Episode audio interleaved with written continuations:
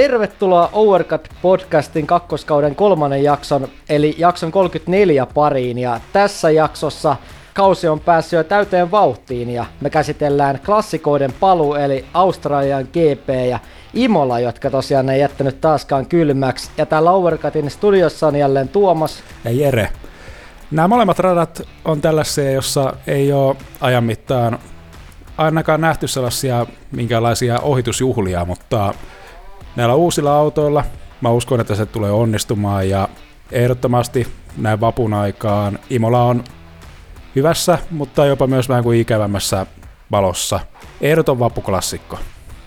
Kyllä, vaikka klassikko on semmoinen ylivillelty termi välillä, niin Australia, erityisesti Imola on kyllä tämmöisiä legendaarisia ratoja, että erityisesti Imola on sen statuksen ansainnut. Me käydään läpi näiden kisojen tiukimmat käänteet tässä jaksossa. Ja lisäksi lopuksi nostana me tuttuun malliin käydään läpi viime kisojen tärkeimpiä onnistujia ja keskeisimpiä epäonnistujia, tosiaan sitä rataa, mitä tämä kausi etenee, niin löydään nostot lopuksi tiskiin, joten eiköhän me tässä vapunkin kunniaksi laita nytten taas moottorit käyntiin.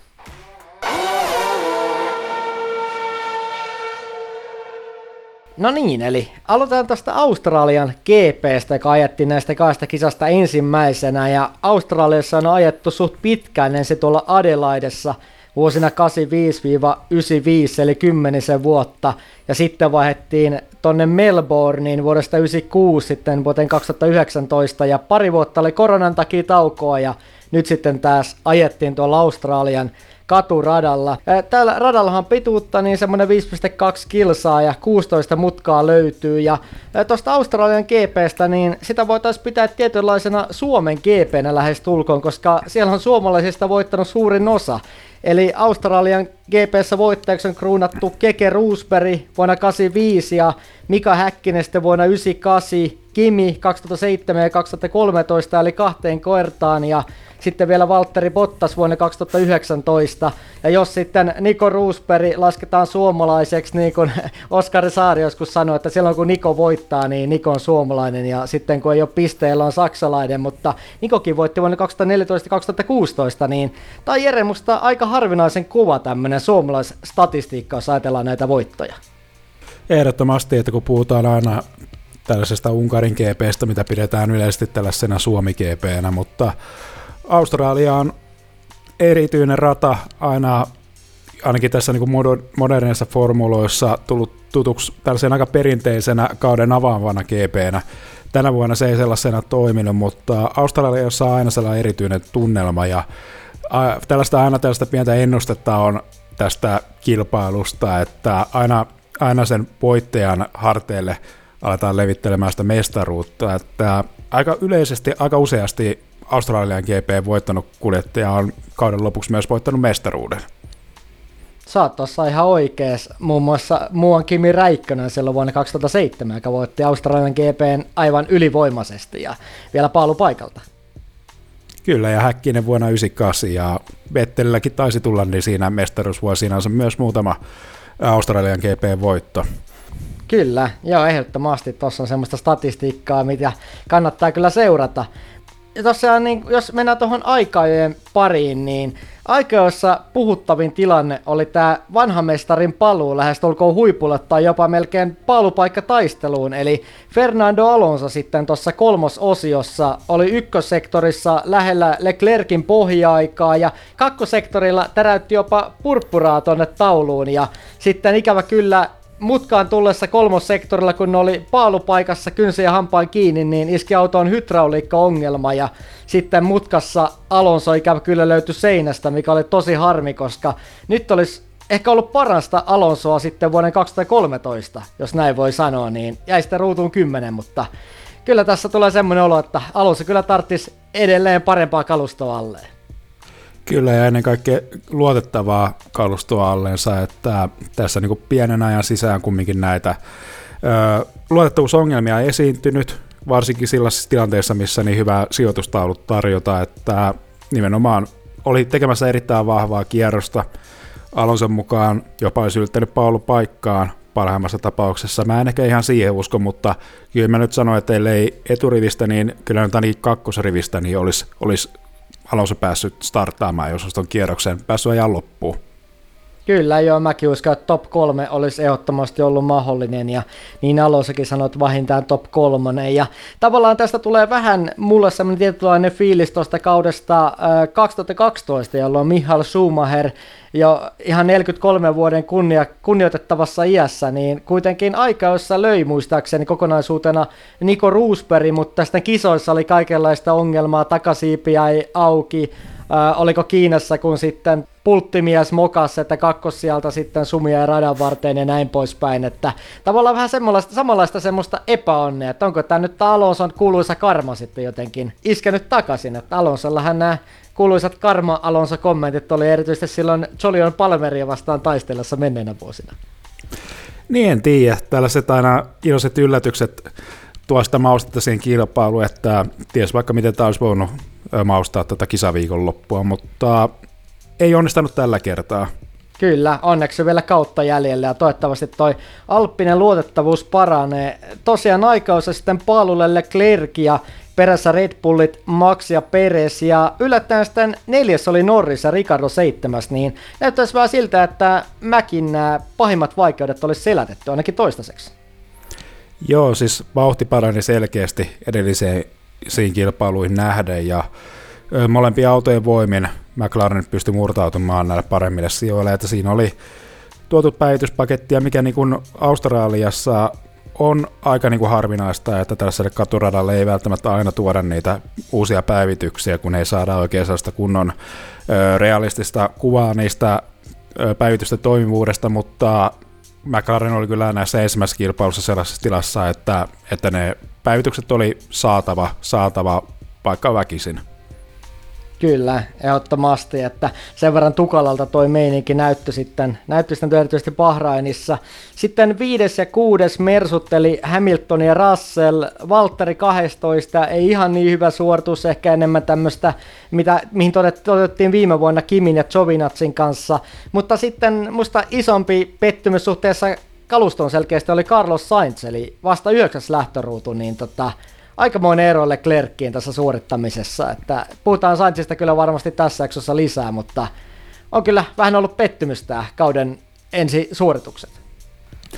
Niin siis Sainz oli mun mielestä tosi epäonnekas tuossa aikaa, jossa että oli tekemässä erittäin vahvaa kierrosta ja oli siinä varmaan, ei varmaan ollut edes 100 metriä, mitä olisi niinku yrittänyt tuon maalilinjan, kun tuli noin punaiset liput tuon Alonson, Alonson tämän ö, teknistä ongelmista johtuva ulosajon johdosta, joten se kierros, mikä oli siinä rakentumassa, niin se mitätöintiin ja siinä sitten tapahtui epäonninen sitten ajovirhe tai ei saanut tuota renkaata toimimaan tässä niin kuin jälkimmäisellä vedolla, joten toi kierros jäi tosi vaisuksi. Kyllä, joo, toki huonoa tuureakin siinä mukana, mutta tota, aika ajot on aina ajoittaa arvaamattomia ja ankaria noissa tota, tilanteissa, kun ei tiedä mitä sitten sattuu. Mutta mennään tuohon kisan käsittelyn pariin, niin lähössä sitten mentiin Leclerkin johdolla ja Red Bullit perässä ja Russell otti hyvän lähdön ja meni hetkellisesti Peresin ohi, mutta Peres sitten kisan eltessä kuittasi ton paikan takaisin. Ja Sainz tippui sitten kovilla renkoilla pistesijojen ulkopuolelle tuossa startissa. Ja sitten puristi liikaa ja tuossa kolmossektorilla ajo kanttarin yli ja ajoutui nurmikolle ja spinnasi sitä sitten hietikolle, niin kisasta ohi silmän räpäyksessä on ekalla kierroksella, niin Italiassa ei varmasti tämmöistä jälkeen silitellä päätä, kun muistetaan millaista palautetta Kimillekin tuli vielä sitten esimerkiksi 2009 kaudella, jolloin sitten kuitenkin ajaminen oli ihan kohtuullisen hyvää, niin onko tässä se, että Saintsilla on nyt liikaa painetta? Kaveri kuitenkin, vähän mä en tiedä susta Jere, mutta mulla on väli tullut semmoinen olo, että kaveri onkin kuvissa vähän kuin kirja kuin viulun kieli, että mä en tiedä, onko tämä Saintsin yleinen olemus, vai onko tämä Leclerkin kova suoritustaso, vaiko sitten toi Italian Maranellon paine, että mikä sitten tässä on syynä?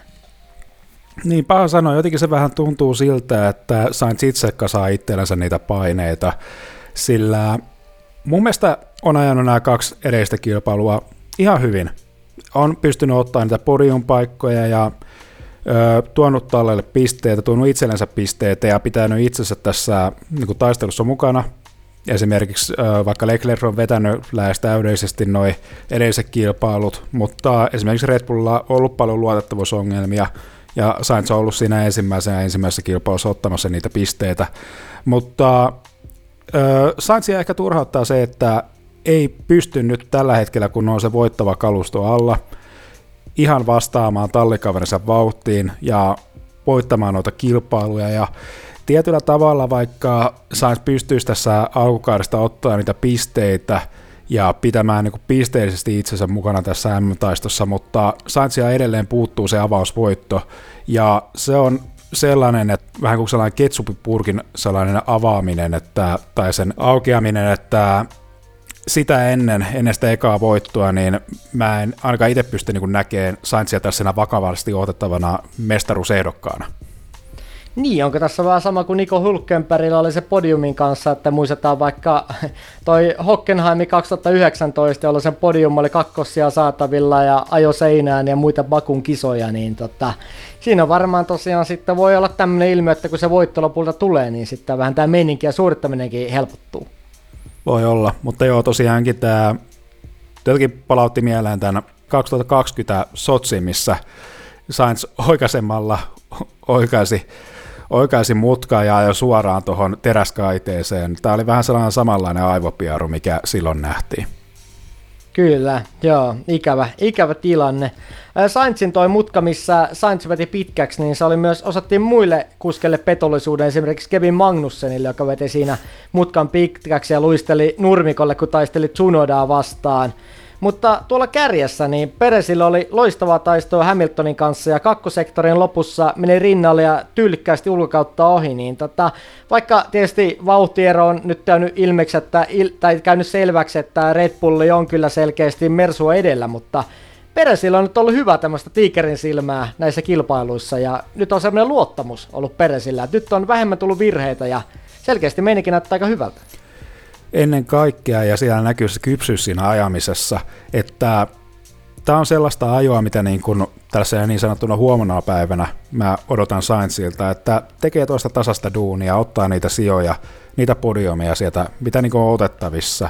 Ja kyllä niin kuin Peresillä ei niin kuin mitään tällaista niin kuin yliyrittämistä ja ottaa niitä sijoja, mikä siellä on otettavissa. Kyllä, ja varmasti Helmut Varko tyytyväinen ja varsinkin nyt kun Pierre Gasly ollaan hypitetty, mutta kuitenkaan nyt Alfa Tauri ehkä enempi sanoa sitä auton piikkiä semmoisessa niin kovassa iskussa ole, kun ollaan odotettu, niin tota, voi olla, että Peres hyvin kiensä puolesta saa semmoisen parin vuoden jatkosopimuksen, mutta katsotaan sitä sitten kun kausi edistyy. Ää, sitten saatiin turva-autokin radalle, kun Vettel ajeli kanttarin yli ja ikävä kyllä siinä lähti perä irti ja Vettel oli seinään ja kisapista oli sitten siinä, niin tota, tosi murheellinen kaudenaltus Vettelille, että odotin itse paljon parempaa, vaikka kalusto onkin mitä on, mutta tietysti tämä koronakin vaikeutti tätä auton tutustumista, mutta kyllä vähän mietittää tuo Vettelin motivaatio tällä hetkellä. Kyllä, kun sitä katsoo sitä tallin tilaa, että ei siinä niin kuin yhtäkään varmaan sessio ajettu, että siellä ei olisi ollut jompikumpi Aston Martineista tuolla seinässä. Ja Vettel, Vettelläni oli tosi nihkiä myös niin kuin tallin puolta se lähtö tuohon kauteen, että Australiassa tämä paluu, mutta ei harjoituksessa päässyt yhtään tästä puhdasta sessiota, että siinä oli teknistä ongelmaa, että auto ei saatu radalle ja sitten kosolti myös ajovirheitä, että ainoa, missä niinku pystyi niinku ajamaan ilman autoa vaurioittamatta, oli toi Q1, ja siinäkin, siinäkin otti se, mitä, mitä oli otettavissa, mutta aika laaja tulos siitäkin oli, tuli, että joo, aika, aika tällainen surullinen kauden aloitus.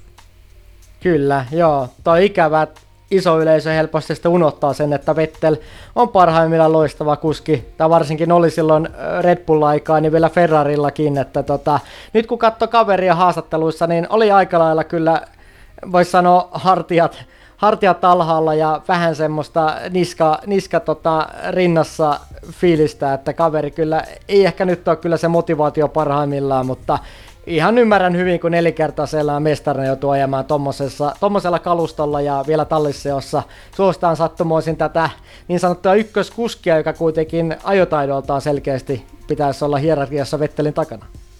Niin, tämä ei ihan niin kuin yleisesti koko tiimin toiminta, niin se ei niin kuin näytä sellaiselta, mitä nämä kaikki niin kuin puheet tähän projektiin lähtiessä, niin lupasi aikoinaan Ja nyt tiimillä on isoja ongelmia auton kanssa ja öö, vähän, vähän niin kuin näyttää tällä hetkellä, että kummastakaan tallin kuskista ei ole sitä tällä hetkellä niin kuin nostamaan.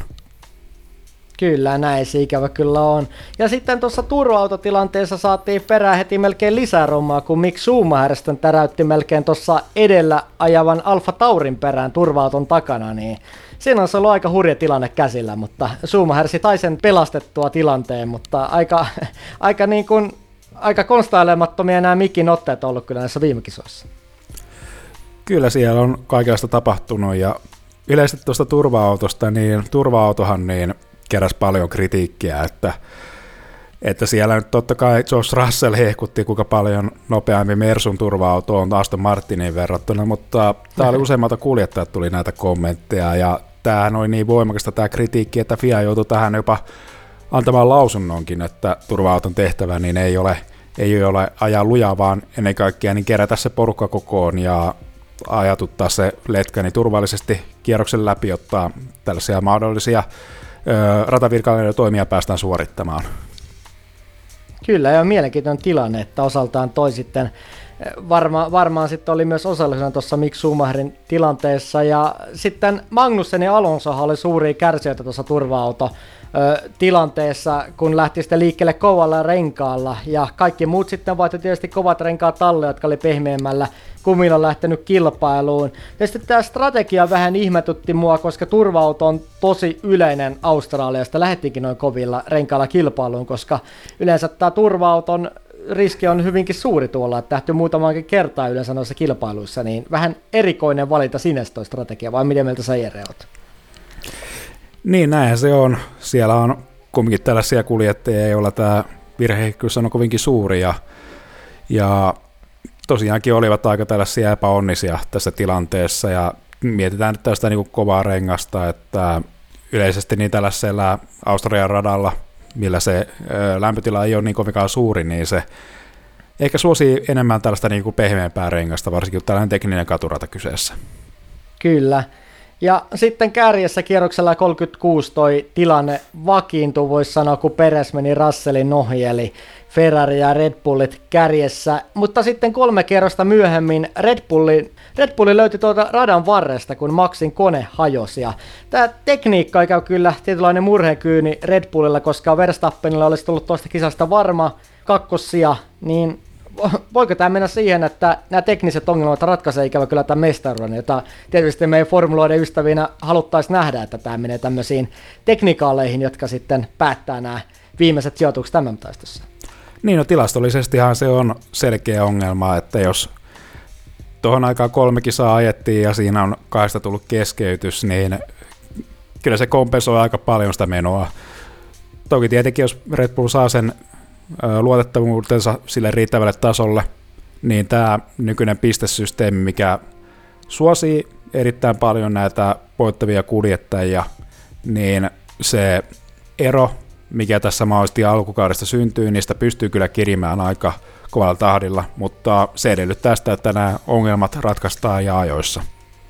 Kyllä, toi nykyinen pistesysteemi olisi varmaankin ottanut myös Kimiä silloin 2005 kaudella, kun muistaa, että mun mielestä oma mielipide on se, että Kimi ansaitsi silloin kyllä mestaruuden ajosuorituksiltaan ja, ja voittoja olisi tullut vaikka kuinka paljon ilman näitä teknisiä vikoja, mutta nämä, näitä menneet on menneitä ja jos lehmällä olisi renkaat, niin se olisi maitoautotyylisiä keskusteluja kyllä. Näin se on. mutta Bottaksella sitten olisi Trollin kanssa myös omat taistonsa radalla ja Stroll tuossa tilanteessa puski aika aggressiivisesti radalta Bottaksen mutkaan tullessa, mutta Bottasten sai kuitenkin onneksi kuitettua tuon sijaan maaliin tullessa ja löytyikin sitten pisteissä kahdeksantena, eli Bottas teki hienoa työtä ja ohitti silloin kun piti, mutta mitäs tuo tilanne? Oliko se niin, että Stroll sai tuosta rangaistuksen, kun puski sitten Walterin tuota, tuota radalta ulos?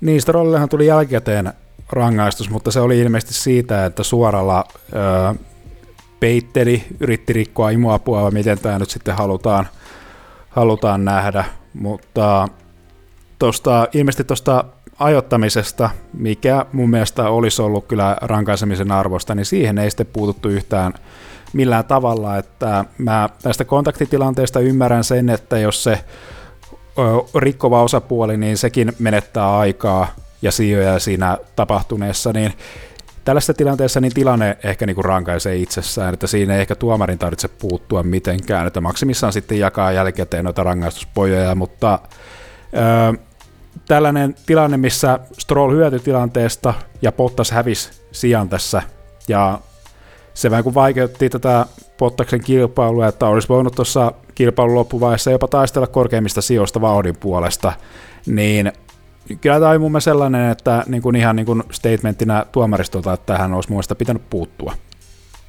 Kyllä, joo, no edelleen vaikuttaa vähän siltä, että toi linja ei oikein ole selvä tälläkään kaudella, tai sitten niin tämä on sitten uusi normi, että saa nyt nähdä, että mihin suuntaan näissä tuomaripeleissä mennään. Mutta ton kisan voittamasta jo Leclerc ja toisena Peres, eli Peresiltä kyllä hieno kilpailu. Sitten kolmas Russell ja neljäs Hamilton, eli Mersut ihan hyvin kuitenkin kompensoi tätä heikompaa, tai heikompaa kisavauhtia kuitenkin noilla tuloksilla. Ricardo kuudes, sitten Okon, kahdeksas Bottas, yhdeksäs Gasly ja kymmenes Alpon.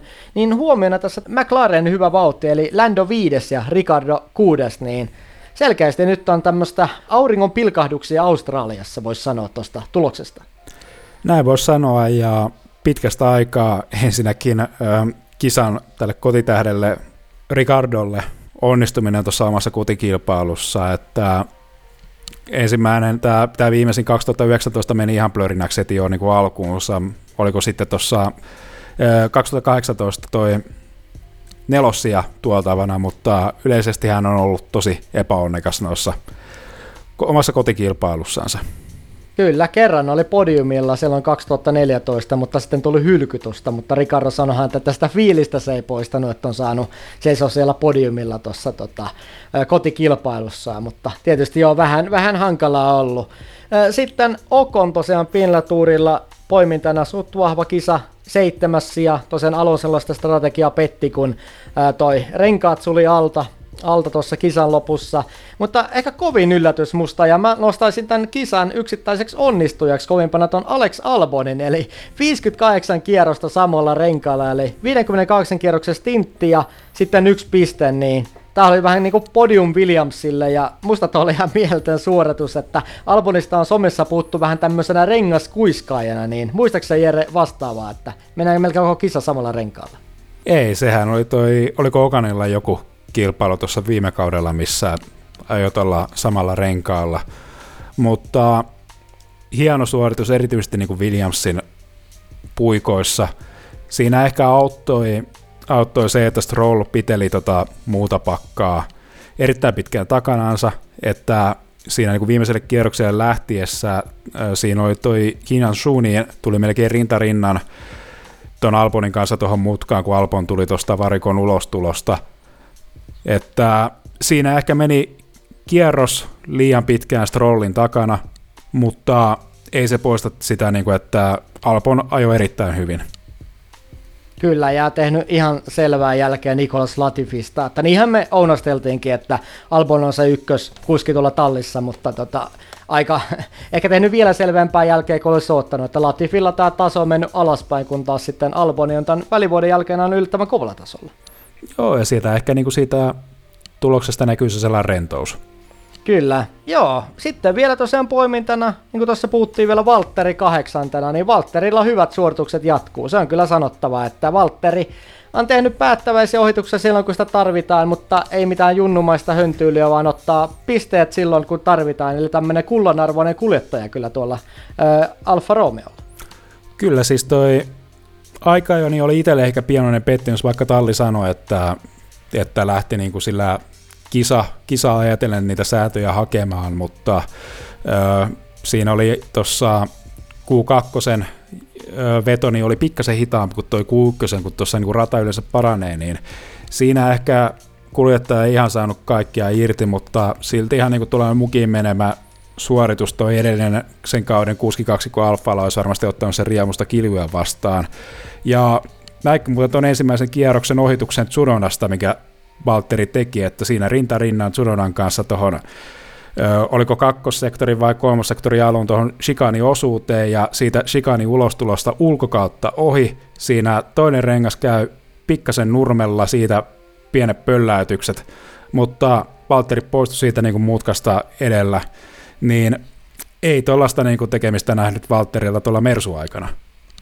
Ei, kyllä on selkeästi nyt vapautunut mies ja ihan semmoista uutta energiaa, niin kyllä nyt ei edes tarvitse sitä cappuccinoa ennen kisaa, kun tuommoista virtaa löytyy miehestä jo valmiiksi. Että kyllä, hienoa katsottavan toi Valtterin tota, vauhtia. Toivotaan vaan, että toi Alfa Romeo, tämä kehitysosion päivitystahti pysyy tuossa isompien talleen mukana, että saadaan nauttia näistä hyvistä otteista vielä sitten, kun kausi panhenee tuolla jälkis, jälkimmäisellä puoliskolla. Mm, kyllä nyt Tallinnan ainakin tuo rahallinen tilanne on parempi, että ollaan päästy niin sen lähteen siihen uuteen generaatioon hyvällä budjetilla, joten tämä niin lähtökohdat on paremmat kuin vuosikausiin. Ehdottomasti, hyvältä näyttää. Nyt on Jere Australian kisa katsottu, niin onko vielä mietteitä tiivistyksiä Australiasta, että millainen fiilis jäi, kun kahden vuoden tauon jälkeen päästiin ajamaan tuolla Melbourneissa? Melbourne on miljöiltään erittäin hauska rata, että ei ole todellakaan kauheasti ohituksia nähty. Niitä nähtiin muutama tässä, tänä, tässä kisassa, ja muutenkin oli, oli niin kuin viihdyttävämpää ajoa keskimäärin kuin mitä Melbourneissa yleensä nähdään. Että ehkä niin kuin, mitä nyt tässä halusin vaan muuttaa, että toi kauden avaus niin voisi olla tuolla Melbourneista muun puolesta, että se on kumminkin niin sellainen erilainen rata, niin se on aika lailla sellainen hyppy tuntemattomaa, kun kausi alkaa, niin Melbourne voisi olla mun mielestä omasta mielestä tällainen hyvä rata tällaiseen kauden avaukseen. Kyllä, tämä on ainakin tämmöinen perinteinen aloituspaikka ja yleensä ollaan sitten nähty kolinoita ja muitakin yllättäviä kisoja, että nythän saatiin myös kolinaa tänäkin vuonna ja turvautua radalle, niin aika varma semmoinen tapahtumatakuu löytyi tuolta Melbourneista. Oli kiva nähdä rata takaisin kalenterissa ja Overcutilla kyllä toivotettiin tervetulleeksi takaisin tänne F1-sirkukseen. Mutta nyt meillä on Jere Australian kisa purettu läpi, niin siirrytään legendaarisen Imolan pariin.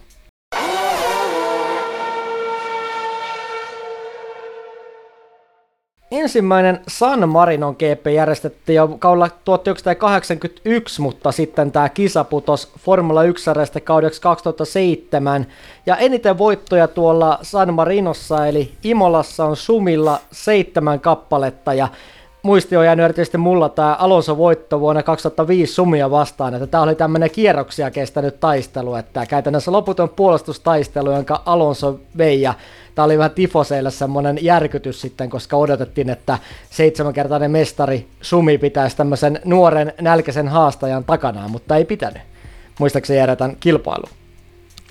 Muistan, että siihen maaliin tultiin ihan vaihdelaatikossa kiinni ja se oli oikeastaan vähän sellaista niin parasta antia, mitä Sumilla oli antaa tuolla kaudella Ferralla yleisesti, että sehän oli ylivoimaisen mestaruusvuoden jälkeen aika monen mahalasku, mutta tämä Imolan GP tuona vuonna, niin sehän oli, oli niin kuin sellaista niin kuin viitteitä tästä niin kuin mestar, vanhan mestarin osaamisesta. Kyllä, toihan oli tosi hankala kausi Ferrarille, niin kuin sanoit, että ei kulkenut. Tosiaan ainoa voitto tuli tuosta traagisesta tai tragikoomisesta kilpailusta tuolla Indianapoliksessa, jossa sitten osallistui ainoastaan noin Bridgestone kuskit, niin tota, ainoastaan sieltä sitten Schumacher sai sitten tuuletella ykkösvoittoa, mutta tämä yksi tilaa. Mutta tosiaan 4,9 kilsaa pitkä rata ja 19 mutkaa ja 2020 sitten palas kalenterin Emilia Romagnan GP nimellä. Ja nyt ensimmäistä kertaa yleisön kanssa, eli aika pitkä aika on ollut, että 2006 oli viimeinen kilpailu, kun tuolla Imolassa oli yleisöä. Niin. On hienoa, että päästiin ajamaan yleisön kerran tuolla hienossa, hienolla näyttämöllä, koska tähän klassinen rata ja tässä elää, niin kuin säkin puhuit, tuommoinen Sennan henki. Muistetaan tämä vuoden 1994, tämä surullinen musta viikonloppu. Mutta silti tämmöinen hieno tunnelma, tämmöinen klassinen vanha liiton rata, joka rankaisee virheistä, eli ei ole tämmöisiä laajaa ulosmenoalueita, vaan sitten on nurme ja hiekkaa, eli täällä tosiaan punnitaan, että kuka on se kovin kuljettaja. Kyllä, ja erittäin tällainen maanläheinen rata, että se ei ole mikään sellainen keskelle tyhjää aavikkoa perustettu läntti, vaan se ratan pinta mutkailee tota maaston muotoja ja siellä niin kuin justiin näkyy se asutus siellä radan varrella, kuinka lähellä se siellä on, että siellä on nämä kaikki oliivipuut ja hedelmäpuut siellä, mikä, missä niin kuin, tämä on sitä niin kuin jonnekin ihmisten koti oikeasti, että tuota kun saisi jonkinlaisen Overcutin klubimökin meille, meille joskus hommattua, niin oltaisiin kyllä aika tyytyväisiä, tyytyväisiä tuolla hengatessa. Ja, ää, ähm, Lahjoituksia otetaan vastaan. Kyllä, kyllä. Jos joku siellä suostuu sen asuntonsa myymään sieltä, niin kyllä ollaan kiinnostuneita. Kyllä, kyllä, ehdottomasti. Overcutilla vähän sponsoritukia. No joo, mutta kyllä joo, ihan loistava rata, että kyllä, niin, tämä jopa niinku kilpailee tunnelmallaan kyllä selkeästi, mitä katsoo tuota, äh, lähetystä, niin ton, jopa tuon Monson kanssa, että kyllä aika, aika samalla tasolla päästään tuossa atmosfäärissä. Ehdottomasti niin kuin justiin niin kuin sen yleisön kannalta, että kyllä niin kuin Tifos tuo sen niin kuin oman tunnelmansa tuonne radalle ja se niin kuin kuulee ne äänet tuonne tonne ihan kotisohvalle asti, että Italia on ehdottomasti moottorijuhlimaa. Niin tämä oli poikkeuksellisesti tämmöinen sprintti viikonloppu, eli aikaa oli perjantaina ja kisa sitten lauantaina ja päälähtö sunnuntaina, niin oli kyllä tapahtumiakin noille tifoseille ihan riittävästi.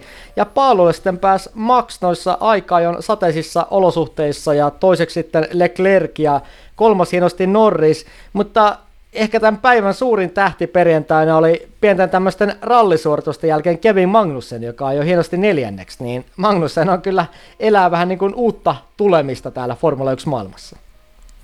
Niin, se oli selkeät rattimiehen elkeet, että vaikka tuli tää ulos jo, mutta ensinnäkin sai pidettyä moottorin käynnissä ja sieltä sitten vaan uutta kumia alle hakemaan varikolta ja käydään tykittämässä sitten parempi kierros. Aivan jäätävän kovaa suoritusta ja kyllä kertoo tästä niin kuljettajan flowsta, mikä siellä nyt tällä hetkellä vallitsee pääkupan sisällä. Kyllä, ehdottomasti Haasin ykköskuski tällä hetkellä. Ja Alonso myös hienosti viidessä, eli jatkaa näitä vahvoja aikajosuorituksia. Sitten Ricardo kuudes, Peres seitsemäs ja Valtteri kahdeksas.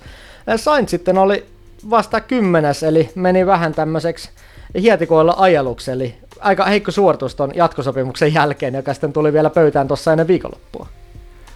Niin se valitettavasti oli, ja mä en niin kuin, tiedä, että miksi, että aivan tarpeetonta yliyrittämistä – että tiedettiin tilanne, että sadi oli alkamassa aika niin kuin nopealla aikataululla siellä radalla, mutta kun siellä taulussa on sillä hetkellä se toiseksi nopein aika, niin miksi ottaa tuollaista riskiä, varsinkin on noin nopea auto alla. Kyllä, joo, kyllä tota, pahan paikkaan tuli toi virhe ja sitten, sitten aikajot jäi sitten siihen. Ää, Mersut vasta 11.13 myös poimintona, eli Russell Hamiltonin edellä. Ja tuossa nähtiin aika, jossa tämmöinen aika erikoinen tilanne, eli vauhti oli täysin hukassa, ja Toto nähti aika kireenä tuossa kireissä väleissä Hamiltonin kanssa pitämässä onkinlaista kriisipalaveria, eli siinä oli vielä aikojen kakkososia jäljellä, niin Hamilton hyppäsi autosta ulos ja jotain siinä sitten vaihettiin, vaihettiin sanoja, että tota, nyt ei autossa nopeus riitä. Ja Toto oli vähän sen nolon, että takas sinne autoon ja kierrosta, mutta en tiedä, Hamilton sanoi, että nämä olisivat tämmöisiä sisäisiä keskusteluja, joista ei sitten julkisesti puhuta, mutta selkeästi ei ole nyt aivan semmoinen ö, onnellisin meininki kyllä tuolla Mersun pilttuussa. No siitä se vähän vaikuttaa, että okei, siinä niin kuin todennäköisyydet oli erittäin pienet, niin kuin todennäköisyydet ei ollut Mersun puolella siinä vaiheessa, kun ne punaiset tuli ja ö, radalla, radalla sade kiihtyi, joten se olisi ollut ehkä niin sitä tyyliin prosentin luokkaa, että, että se rata olisi siinä ollut siinä session lopussa vielä ajettavassa kunnossa, mutta sitä ei kuljettaja halunnut lähteä sitten selvittämään. Mutta niin, en usko, että siinä välttämättä nyt oli mitään kovinkaan dramaattista keskustelua, että kyllä nyt se huomaa kumminkin sen pienen turhautumisen Hamiltonista. Kyllähän saa vähän ymmärtää vähän sama kuin Vettelillä, että nelikertainen mestari, tietysti Hamiltonilla kuitenkin parempi auto tällä hetkellä, ja totta kai tässä nyt haetaan vähän tämmöistä jenkityllistä Drive to Survive-sarjan draamaa, eli Toto kyllä oli useampaan otteeseen kuvissa tona viikonloppuna, että selkeästi kyllä niin, mutta nyt ei ollut vaan näitä Bossin, Bossen kuulokkeita, jotka sitten saisi vähän osuvaa, että sponsori ilmeisesti lähti lätkimään. Joo, kannatti heitellä niitä kuulokkeita mäsäksi. Mä en sitten tiedä, se oli ehkä hyvä, oli ehkä hyvä, hyvä, tota, hyvä veto lähteä kuitenkin ennen tätä kautta, kun en tiedä monetko kuulokkeet vielä olisi särkynyt tämän kauden mittaan. Näinhän se on. Mutta siirrytään sitten tuohon sprinttikisaan, eli Max Verstappenilla oli sitten tämmöinen harvinaisen heikko lähtö ja Leclerc otti johtoaseman sitten tuossa startissa. Ja nähtiin myös sitten taas vähän kolinaa, eli Pierre Gasly osui Kiinan Zoom perään tuossa mutka yhdeksässä ja aiheutti sitten Käslille rengasrikon ja Zhu sitten myös keskeytetön kilpailun ja turvautu saatiin radalle, niin joo, kyllä, niin kuin puhutte, että Australiassa turvautoja riitti, niin selkeästi myös tämmöisiä keskeytyksiä oli kyllä tämä koko viikonloppu täynnä tuolla myös Imolassa, eli tämmöiset vähän vanhemman tyyliset perinteiset radat kyllä selkeästi tuo toimintaa. Kyllä, Imola on ehdottomasti sellainen klassinen rata, hyvässä ja huonossa, että huonossa on ehkä tämä just radan ahtaus, että mun mielestä niin kuin aika lailla tällainen puhdas kisatilanne, että en tiedä kuka nyt tässä niin kuin yleisesti todettiin syylliseksi, mutta Su oli siinä edellä, ajoi siellä ulkokautta ja siinä sitten käsillä meni vähän mutka pitkäksi sitten tuli tämä yhteen törmäys, että sanoisin, että kisatilanne, mutta ö, tällaisilla nykyaikaisilla leveillä formula-autoilla, niin siellä sattuu tällaisia vähän liian ahtaita tilanteita paikoittain. Toi hyvä pointti, koska tämän kauden autot on taas vähän leveämpiä kuin aikaisemmin, esimerkiksi tämmöinen rata kuin Monaco, niin vaikka on kuinka tämmöinen kultainen klassikko, niin kyllähän tuossa pitää myös miettiä tähän autojen, voisi sanoa designia ja tämmöistä leveyttä sitten, kun mennään tuommoiseen ahtaaseen ränniin, niin pitäisikö vähän myös muokata tätä kalenteria sen mukaan? Niin se on ihan hyvä kysymys. Niin, se on, se on sitten vähän, että, että mistä ne autot siellä Monakossa ajaa, että jonkun jahdin päältä vai sitten jonkun olohuoneessa, kun siellä tilaa on sitten niin vähän, mutta ehkä sitten ajan myötä ehkä tätä niin kuin tekniikka saadaan vielä, vielä niin kehitettyä sen verran, että ehkä saadaan tätä auton koko ajan tulevaisuudessa pienennettyä, että se nyt toivo lepää vähän siinä, mutta, mutta se jää nähtäväksi. Näinhän se on.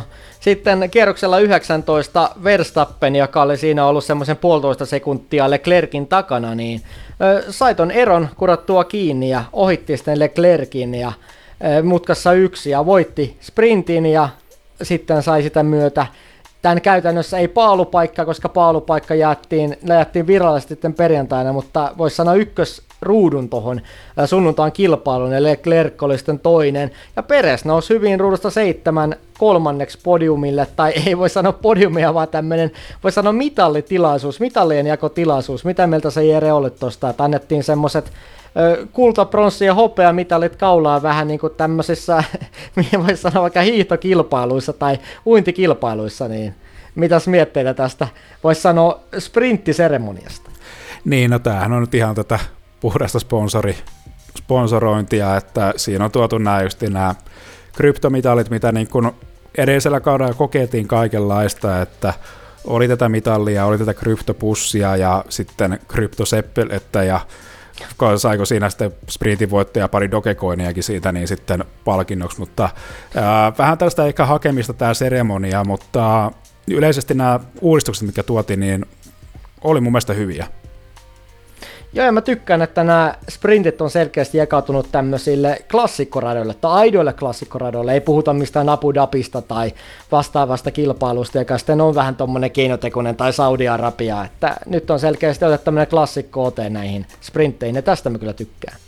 Ehdottomasti tämä Imola on hyvä, ja että niin tässä niin uskalletaan kokeilla sitten näitä erilaisia ratoja, että ei ole pelkästään niitä niin perinteisiä, mikä niin kuin olisi aika niin kuin ilmiselviä, mitä edellisellä kaudella kokeiltiin, vaan uskalletaan lähteä myös uusille urille. Kyllä. Ja Sainz nousi myös hyvin tuon virheen jälkeen neljänneksi. Sitten poimintana tosiaan Lando Norris viides, hyvä tulos, Daniel Ricardo kuudes ja Walterilta jälleen vahva suoritus eli seitsemäs, eli Vale on päässyt tämmöisen ohittelun makuun voisi sanoa ja Yksi, jonka mä nostan myös täältä sprintistä, on Mick Schumacher. Hyvä kisa, kymmenes ja totta kai kalpenee Magnussenille, joka oli kahdeksas, eli kaksi pykälää jälleen perässä, mutta Alonson jälkeen kymmenes, niin musta varsin kelpa tulos, mutta totta kai pitää huomioida, että sprintissä nyt kahdeksan ensimmäistä sai pisteitä, mikä oli tietysti hyvä muutos, mutta nyt ne pisteet ei avaamatta, mutta tämä oli jo vähän parempaa Mick Schumacheria. Kyllä, kyllä. Tämä meno kyllä selkeästi paranee, mutta vielä niin kuin justiin tuohon tallikaverin matkaa. Kyllä. Ja Russell maalissa 11, Hamilton 14. Mä otin Hamiltonilta kyllä nousua pisteelle. Ei, ei voida puhua mistään Brasilia 2021 megamoottorin ja hienojen ajotaitojen avulla saadusta tai avulla annetusta ohittelusousta, mutta tämä meni kyllä Hamiltonilta ihan täysin perässäajeluksi ja Hamilton sanoikin tuossa kisan jälkeen, että ja että tänä vuonna varmasti mestaruudesta niin tietynlainen motivaatio pula voidaan puhua tästä enemmän, mutta se voi kyllä olla tässä kauden mittaan aika pahakin äh, tavallaan tekijä ra- taistassa Russellia vastaan, koska Russellilla on tutumpi tilanne ajaa tämmöisellä heikolla autolla, muun muassa tuolla Williamsilla kuin Hamiltonilla. Niin, mikä se Russellin se lempinimi Shitbox, shit, shitbox Whisperer. Tällainen Joo, tää on somessa tämä arvonimi Levin. Kyllä, kyllä, kyllä Hamilton sen sijaan haluaa itsellensä parempaa autoa. Öö, tässä kilpailussa niin oli siinä vähän kuin tässä DRS-junassa, mutta ei niin kuin saanut kyllä mitään aikaiseksi siinä tilanteessa, että onnistuiko niin kuin voittamaan yhtään sijaa tuossa. Sitä vastoin, mitä niin kuin Russell suoritti oikein hyvin noissa starteissa, mutta kyllä se niin kuin vähän kuin perässä ajeluksi meni. Näinhän se meni, ja palataan tuohon vielä lisää varmaan tuossa pääkisan käsittelyssä. Mennään tosiaan nyt tuohon kilpailun pariin, ja kisahan startattiin märissä olosuhteissa, eli tämä oli vähän tämmöinen ensimmäinen otanta uusilla autoilla sadekelin olosuhteissa. Eli Klerk sai sitten yllättävän heikon startin ja Peres ja Norris kiilas ohi sitten lähdössä. Ja ensimmäisessä mutkayhdistelmässä koettiin sittenkin kolinaa jo ja Ricardo ja Sainz meni mutkaan rinnakkain ja Ricardo kolauttui sitä Sainzin ympäri ja hietikolle.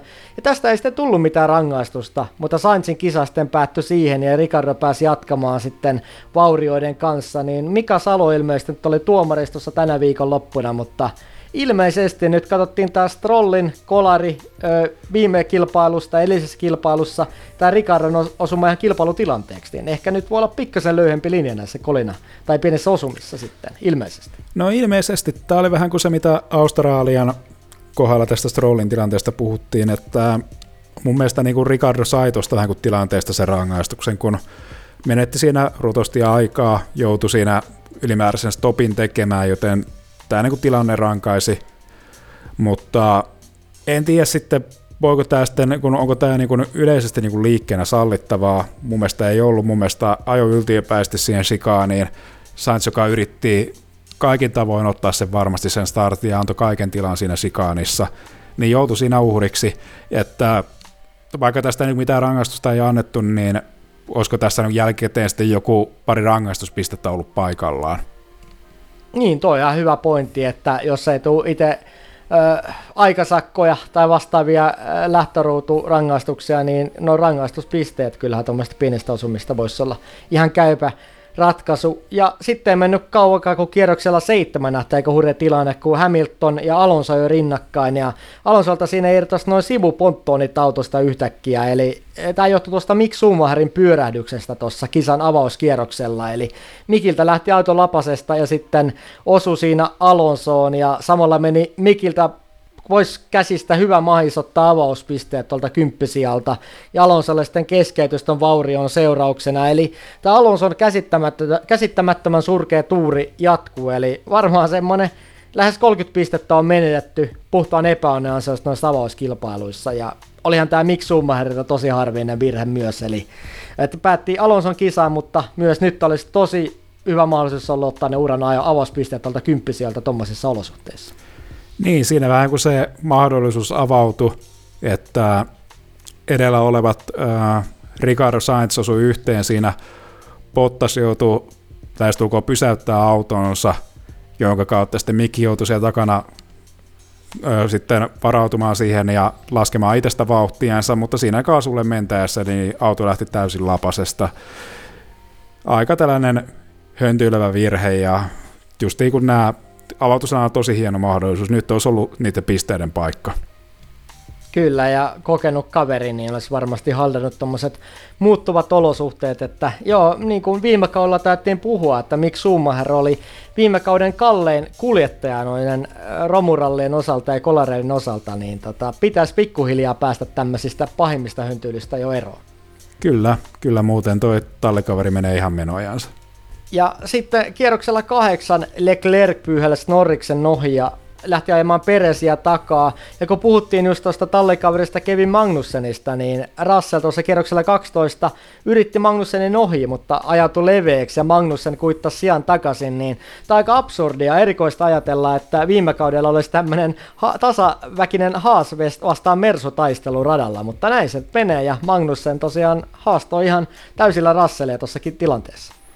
Joo, Magnussen oli päässyt tuolla jo niin tuolla Saudi-Arabian GPssä vähän sen Mersun ohittamisen makuun ja ajaa kyllä loistavasti ja kyllä se niin huomaa tästä niin tasottuneesta voimasuhteesta, että Mersullakin joudutaan ottaa pieniä riskiä, että päästään edes siitä hassista ohi. Näin se on.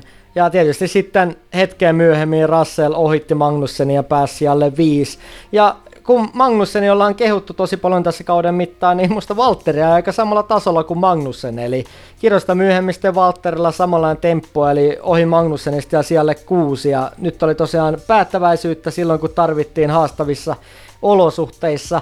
Ja noista olosuhteista, kun puhuttiin, niin sitten kierroksella 19 Peres vaihto kuivankelin renkaisiin, eli rata alkoi pikkuhiljaa kuivumaan, jonka jälkeen Norris ja Leclerc siirtyi myös sitten kuivankelin renkaille.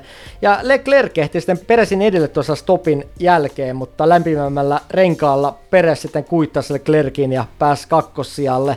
Ja tuossa varikolla nähtiin aika paljon tapahtumaa, eli siinä on semmoinen tilanne myös, kun Okon sitten päästiin varikolta melkein Hamiltonin kylkeen ja se tuli viiden sekunnin rangaistus Sokonille, niin siinä oli jopa semmoinen tilan lähellä, että Hamiltonin kisa olisi voinut päättyä siihen, jos olisi tullut vähän, vähän vielä kovempaa osumaa tuohon tohon, Okonin ja Hamiltonin välillä, että siinä muistaakseni kaverit saattoi jopa pikkasen osukin.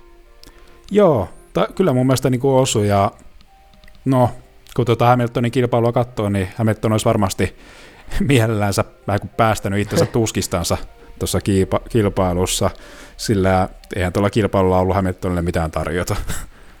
Olihan toi tosi surullista katsottavaa, että Hamiltonin kilpailuhan sitten meni siinä taistellessa Gaslin kanssa, eli samanlaista niin kuin Tsunoda taisteli kahdeksanneksi ohi Magnussenin siellä kärjessä kisan loppupuolella, niin Gasly taisteli sitten, oliko siellä 13-14, jolla taisteli koko kisan läpi. Eli Gasly kyllä peippaili aivan mestarillisesti ja DRS hän ei ollut avattava takasiipi alkuvaiheessa kisassa auki, mutta sitten kun se avattiin, niin eihän siinä ollut Hamiltonille mitään hyötyä. Eli aika kapea rata ja selkeästi Gasly on opetellut nämä Aloson puolustautumiskikat viime vuoden Unkarin kisasta. Ja, joo, oli kyllä, oli kyllä erikoista katso, katso, katsottavaa toi Hamiltonin Hamiltonin tarpominen, eli jos Valtteri on saanut samanlaista kilpailua viime vuonna, niin Toto olisi kyllä varmasti räyhännyt mediassa, että eihän Valtterista olisi wingmaniksi näissä kilpailuissa. Joo, tämähän joku brittitoimittajakin nosti esille, että Valtteri olisi tällaisesta suorituksesta ristiin naulittu. En muista, kuka brittitoimittaja oli ja sanoi, että, että olisi varmasti itsekin ollut siinä tuomitsemassa, mutta jotenkin kummasti silkkihansikkaan tai vähän hellemmin media ehkä tähän niin suhtautuu, kun, kun kyseessä brittimedia. Kyllä, ja sitä Toto Wolf selkeästi kyllä suojelu Hamiltonia näissä lausunnoissaan, eli sitten tuossa kisan jälkeenkin Hamilton sitten kolmantena toista jo maaliin ja Toto Wolff pahoitteli julkisesti tätä autoa, että Hamiltonilta, että auto on ajokelvoton ja anteeksi, että pitää ajaa tämmöisellä roskalla. Niin samaan aikaan sitten Russell viilettää kärjessä ja ei kyllä Russell paljon tämmöisiä kommentteja kyllä kuulu. Että jonkinlainen tämmöinen suojelumekanismi siinä halutaan, suojelumekanismi halutaan sitten tuon Hamiltonin ympärille rakentaa tämmöisissä vastoinkäymisissä. Että sitten se on auton vika tai tallevika, että ei Hamilton erityisemmin näistä syyllistetä. Niin se on ja niin, suojelusta tästä niin kuin nimenomaan on kyse, että sillä noilla kommenteilla niin eihän, eihän niin Toto esitä tuossa minkäänlaista tietoisuutta, kun, tie, niin kuin kaikki tietää, että siellä kunkin tallikaveri oli siellä niin kuin kymmenen sijaa edellä lähestulkoon kolkuttamassa podiumsijaa. Kyllä, aivan. Ja tuossa kun puhuttiin tietysti tästä ihan hirveästä erosta, eli äh, Russell, la, Russell siellä podium sijaan kieppeillä ja Hamilton sitten ei pääse jäämään pisteille, niin tämä oli myös aika erikoista seurata, kun puhuttiin tuosta, että Tsunoda siirtyi kahdeksanneksi ohi Magnussenin ja sitten lopulta oli seitsemäs kilpailussa, niin tämä oli aika yllättävää, että Tsunoda oli se, joka kannatteli tuona viikonloppuna tai tuolla Imolassa Alfa Tauria lähestulkoon täysin, että Pierre Gasly ei oikein tuona viikonloppuna näkynyt oikein missään. Niin, Tsunoda ajoi tosi vahvan kilpailun, että sitä ollaan ounasteltu, että se taso tulee paranemaan ja kyllähän se niin on sitä parantunut, että ei ole enää sellaista, sellaista kolariherkkyyttä, mitä edellisellä kaudella oli, vaan on pystynyt suhteellisen puhtaasti ajamaan ensimmäiset kilpailut ja yleisesti nämä viikonloppujen sessiot, että siinä mielessä niin tätä kypsyyttä on esiintynyt. Se, että tässä tuli tällainen iso onnistuminen, niin ties vaikka tämä voisi niin, sen niin sanotun ketsuppipullon aukasta. Kyllä, ja varsinkin tuommoiset vaihtelevat olosuhteet, haastavat olosuhteet, niin viime vuonna todennäköisesti olisi sitten voinut löytää toi Tsunoda sitten, tai löytyä tuolta seinästä, että hyvin hallitsi kaveri tuommoiset hankalat olosuhteet ja vaihtelevat olosuhteet. Ja toinen kaveri, joka pääsi nämä haastavat olosuhteet maaliin, niin on tämä Nikolas Goutifi Onko se Jere kuullut tuosta Gotifi?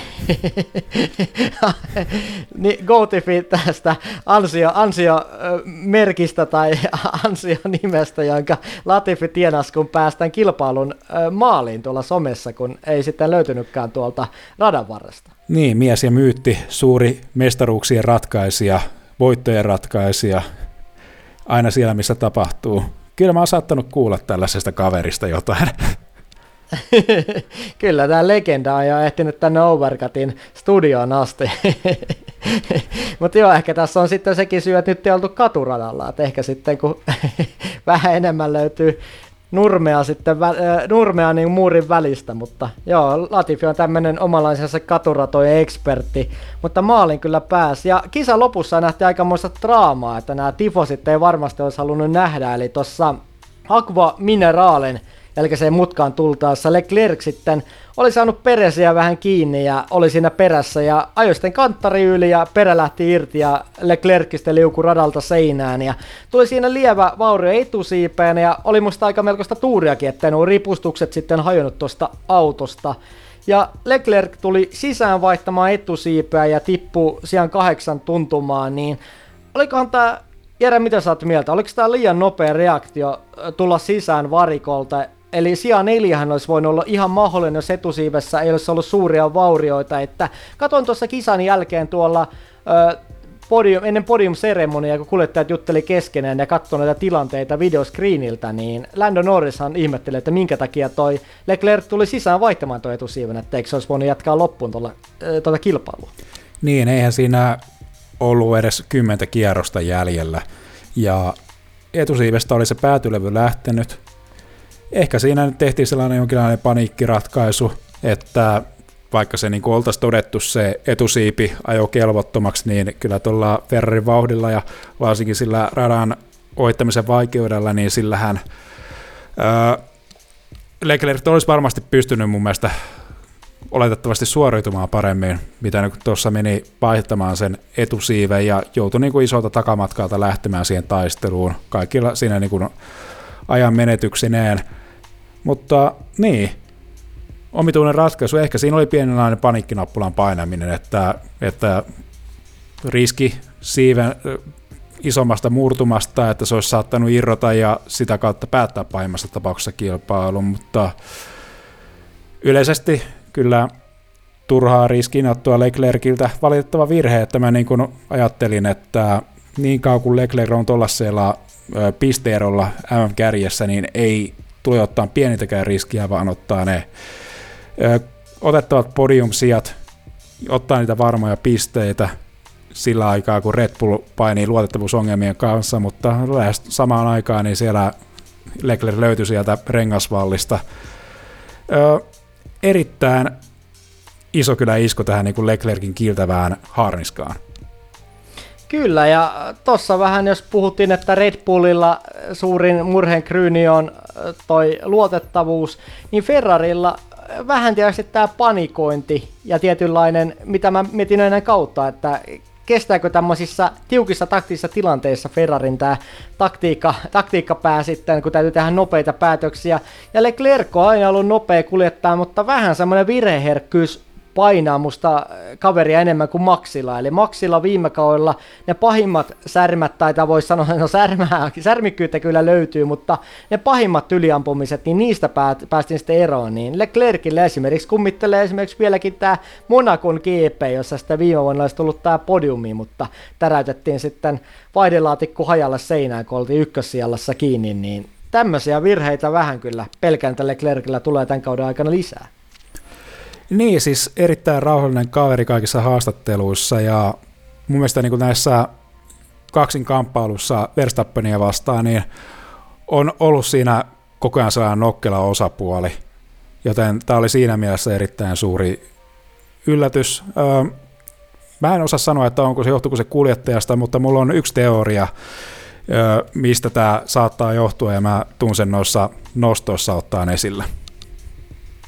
Eli palataan siellä siihen.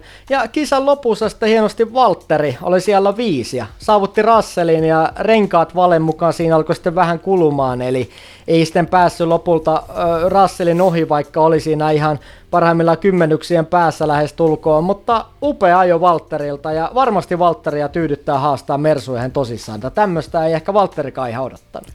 Ilman muuta ja siis toi niinku Valtterin se sellainen kypsyys ja sellainen sinnikkyys noissa kilpailussa niin ihan eri luokkaa mitä edellisellä kausilla, että vaikka siellä niin kuin tulisi tällaisia niin kuin takapakkeja, että teknisiä ongelmia aikaa, jossa huonoa starttia tuossa sprinttikisassa tai osumaa tuossa itse kilpailun startissa tai huonoa pitstoppia, niin Valtteri ei lannistu vaan ohittaa kuljettaja tekee nopeita kierroksia, että kyllä tästä, niin kuin, tästä niin kuin mitä ollaan puhuttu, niin on tällainen tietynlainen 6.0-versio nyt, nyt kyseessä. Kyllä, hienoa suorittamista Valelta. Ja kisa voittamista jo Max Verstappen toisena Peres. Ja tämä oli Red Bullin ensimmäinen kaksoisvoitto sitten vuoden 2016, jolloin Max Verstappen ja Daniel Ricciardo oli molemmat samaan aikaan ykkönen ja kakkonen. Niin tämäpä tuntuu aika yllättävältä kuulla, että näin pitkä ero on Red Bullin viime kaksoisvoitosta. Niin, etenkin tällä edellisellä kaudella, mutta se oli edellisellä kaudella tilanne se, että siellä oli kaksi suurta, jotka taisteli noista ja jakoi ne voitot. Että edellisellä kaudella melkein niin muut kuljettajat sieltä niin lähestulkoon unohtui, mutta yllättävää just, että tästä on niin pitkä aika tosta, mutta Red Bulla on ollut kanssa nyt ongelmia tässä niin kuskikokoonpanon kanssa, mutta jotenkin musta tuntuu, että tämä on sellainen paketti, kuskipaketti, millä tullaan jatkossakin ö, niiden kattiloiden kestäessä ottamaan tuplavoittoja. Kyllä. Kyllä, nyt ollaan sillä samalla tasolla kuin Ricardo ja Max sitten oli parhaimmillaan tuolla Red Bullilla, eli perässä on löytänyt loistavan vireen. Ja Lando Norris kolmas, eli Lando Norris voisi sanoa tämmöinen sadekelien spesialisti, että Imolassa itse asiassa viime vuonnakin oli podiumilla ja nytten podiumilla ja selkeästi esimerkiksi muistetaan, muistetaan tämä Venäjän GP viime vuonna, niin kaveri osaa tämmöiset muuttuvat olosuhteet. Kyllä se oli kypsä ja varma suoritus, että ei ollut niin kuin McLaren sellaisessa iskussa, että olisi pystynyt noita kärkitiimejä haastamaan, mutta McLaren oli selkeästi se ö, kolmanneksi eli neljänneksi nopein auto gridillä tuossa, joten noi päivityksetkin on, on niin kuin tehnyt terää tuolle vauhdille. Mutta Norris oli sellainen kaveri, joka ei sortunut virheisiin ja otti niin kuin varmoja pisteitä, varmoja sijoja ja varmoja kierroksia, ei tehnyt virheitä ja otti sen sijaan, mikä siellä oli otettavissa. Kyllä.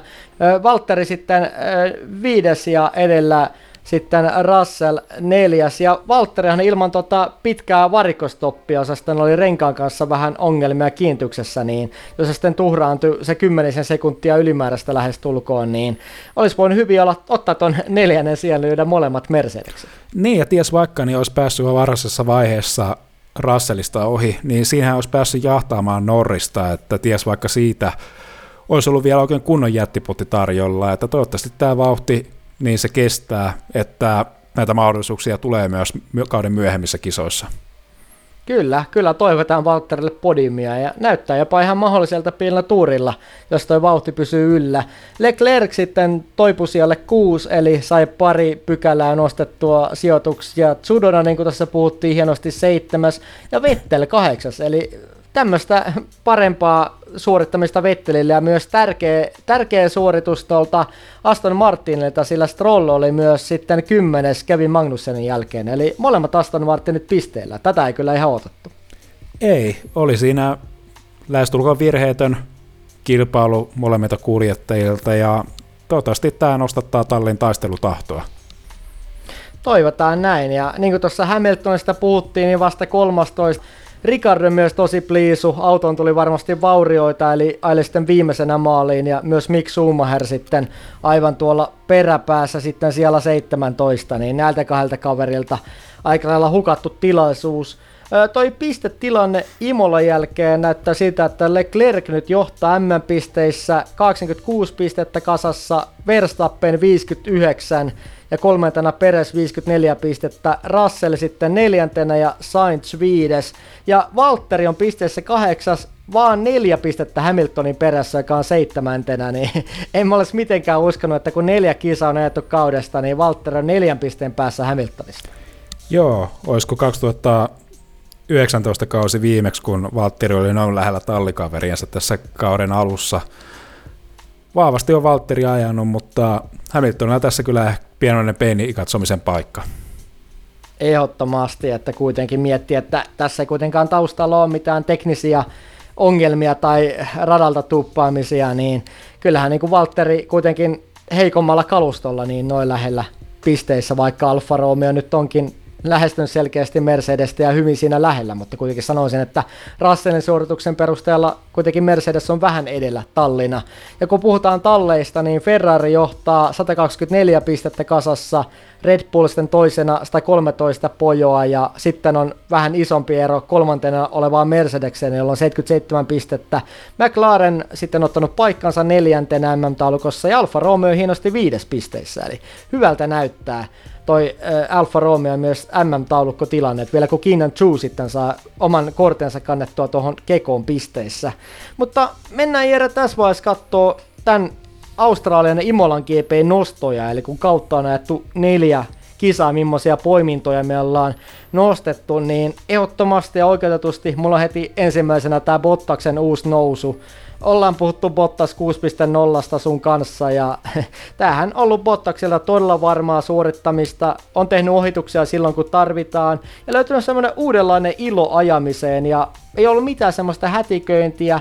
Ja Bottas on nyt oikeasti myös tehnyt niitä ohituksia, mikä on tosi tärkeää, että tavallaan Mersulla oli niitä kisoja, joilla sitten jäi jumiin muun muassa Daniel Ricardon taakse katsomaan takasiipiä ja vähän tuntuu, että otti vähän liian varman päälle, niin nytten auto on mieleinen ja selkeästi mies on elämänsä iskussa.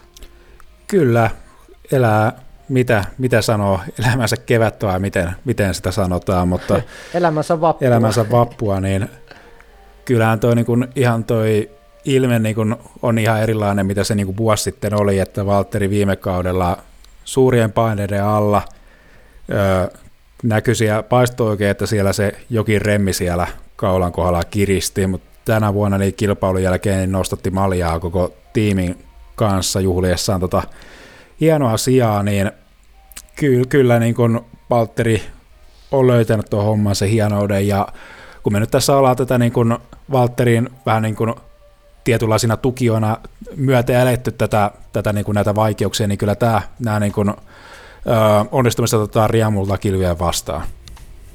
Kyllä. Ja toinen, mikä on nosto, mikä on musta ollut mieluista nähdä, on toi McLaren, joka on vakiinnuttanut, vakiinnuttanut paikkansa.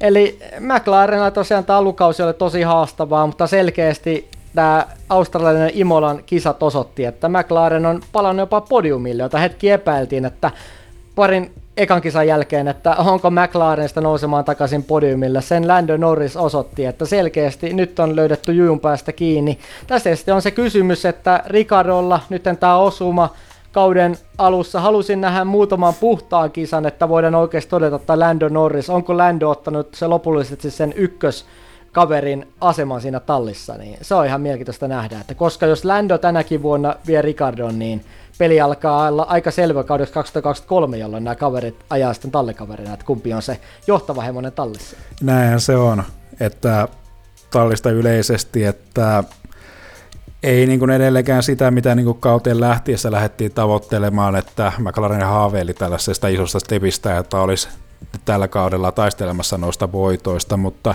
nyt ollaan ehkä takaisin siinä niin kuin lähtöpisteessä, missä oltiin edellisen kauden alussa tai toissa kauden alussa, että ollaan se kolmanneksi kautta neljänneksi vahvin tiimi siellä taistelemassa niistä sijoista ja tuolla se niin kuin varmat pisteet, niin kyllä tulee nostaa McLarenia korkealle tuossa loppupisteissä, mutta niin, tosiaankin Ricardon tilanne, että jos ei pysty, niin kuin, ja jos suoritukset on tota luokkaa, mitä esimerkiksi tällä viikonloppuna oli, niin on siellä sitten maksimissaan vuoden pätkäsoppareilla ja on siellä vähän niin kuin pitämässä paikkaa sitten jollekin tulevalle lupaukselle tai vähän isommalle kalalle sitten, joka aikanaan kuskimarkkinoilla vapautuu. Että Ricardon toi, toi, toi markkina-arvo on, on kyllä aika alhaalla tällä hetkellä. Niin, nuori lupaus, kasvava lupaus Fernando Alonso sinne sitten, jos ei Alppinen ottaa Oscar Piastrin, eli tallipäällikköön tuttu kaveri vaan yhteyttä Alonso takaisin ajamaan, mutta no joo, vähän tulee semmoinen olo, että ajaisiko Alonso paremmin Ricardon tilalla tuolla McLarenilla, mutta näähän näitä jos ja jos kysymyksiä, mutta sitten nostona kolmantena mulla on tämmöinen hieno riimi kuin Hamilton hukassa, Eli katson tätä Hamiltonin suorittamista viime kilpailuissa, niin kylmä totuus paperilla on se, että Russell on lyönyt kolmessa viime kilpailussa Hamiltonin kaikissa.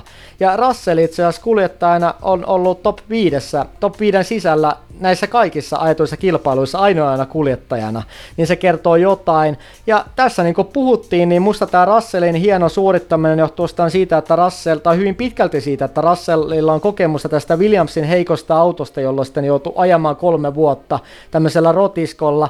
Hamiltonhan nosti sen, että ihmistä ei muista, että on Hamilton on ajanut surkealla autolla. Viittasi tässä kauden 2009 McLarenin, josta on aikaa. Muistetaan, että McLaren sitten 2009 kaudella, niin sehän oli alkaudesta surkea auto. Että Hamilton hyvä, että pääsi pisteelle, mutta sitten kesken kauden tuli tämä McLarenin B-versio, jolla sitten Hamilton otti kuitenkin kaksi voittoa, ja musta kahden voiton auto niin ei voi kyllä, kyllä olla aivan surkea mun mielestä.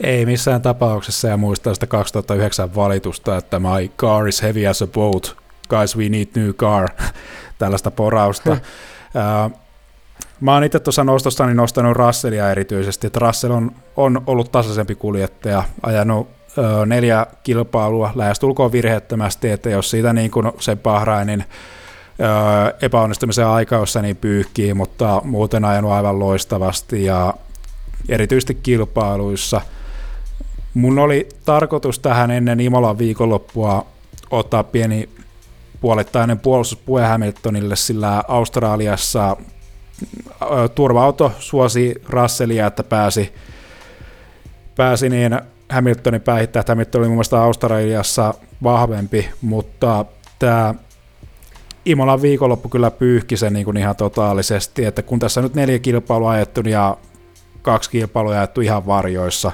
niin kyllä tässä niin kuin on, on paljon niin kuin petrattavaa Hamiltonille, että ihan niin kuin ansaitusti on saanut lokaa niskansa mediassa ja kyllä nyt edellyttää pientä tason nostua.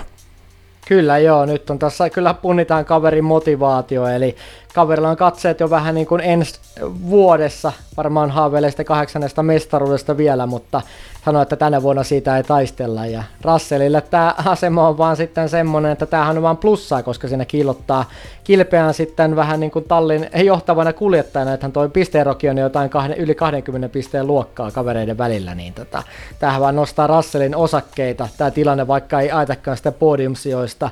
No, mulla sitten on viimeisenä nostana tämä, että kestääkö Sainzin henkinen kantti. Eli tästähän puhuttiin jo tuossa, eli Leclerc on nyt ottanut sen johtavan kuskin aseman Ferrarilla selkeästi mediassa, tifosien keskellä ja myöskin sitten tallin puheissa. Ja vaikka puhutaan, että kaverit Ferrarilla on aina tasa-arvoisia, tietysti Schumacherin aikaa voidaan sanoakin, kun katsotaan niitä kisoja, että näin ei aina kyllä ole ihan ollut. Ja myös se, että, että Saintsi, vaikka se, Sainz oli viime vuonna niin ton Leclerkin edellä pisteissä, mutta tänä vuonna sitten oikeasti tämmöinen voittava auto, niin selkeästi Leclerc nyt voi viedä autoaan miten haluaa, totta kai tuli tämä pieni virhe tuossa Imolan kisaviikonloppuna, mutta kuitenkin Leclerc on löytänyt uuden palon, kun pystyy taistelemaan voitoista. Ja vähän tulee semmoinen olo tuosta Sainzista, että siellä aika just niin kuin hartiat kireenä kaverilla, että he, vähän hermostuneoloista tunnelmaa. Totta kai nyt on parin vuoden jatkosopimus, ajattelin, että se vähän rauhoittuisi, mutta näitä virheitä on tullut vähän liikaa. Alkukausi näytti niin kuin sanoit hyvältä, ja Sainz oli ihan tuossa MM-taistossa selkeästi mukana, ja tietysti on vieläkin mukana, ei voida täysin pois laskea, mutta mä kyllä epäilen, että Sainzista ei mestariksi ole tällä hetkellä. Niin, vähän se mitä toi Toni Villander tuossa aikajan ulossa, jossa nosti esille, että miksi täytyy puskea noin kovaa, että kyllähän kuljettajankin täytyy vähän tajuta, että jos siellä on nopea auto alla, että ymmärtää se, että siinä ei tarvitse vetää satalasissa joka ikistä sessiota, että mä uskon, että tämän Sainz ei tässä niin listalla ole sen kilpailun takia, sillä oli niin ihan omasta riippumattomasta syystänsä joutuu kolaroiduksi Ricardon pu- toimesta, mutta tämä justiin Australian ulossa jo kilpailussa aivan niin kuin reikäpääni yli yrittämisen johdosta ja sitten tämä aika jo ulossa jo, niin vähän niin kuin haluaisin tästä niin kuin viedä niin kuin aasinsiltana tähän, että onko Ferrarilla vähän kuin se voittamisen kulttuurin ikään kuin kadonnut, että esimerkiksi tässä niin kuin aika on ulossa, jossa niin siellä tiimissä oltiin käsketty puskea, että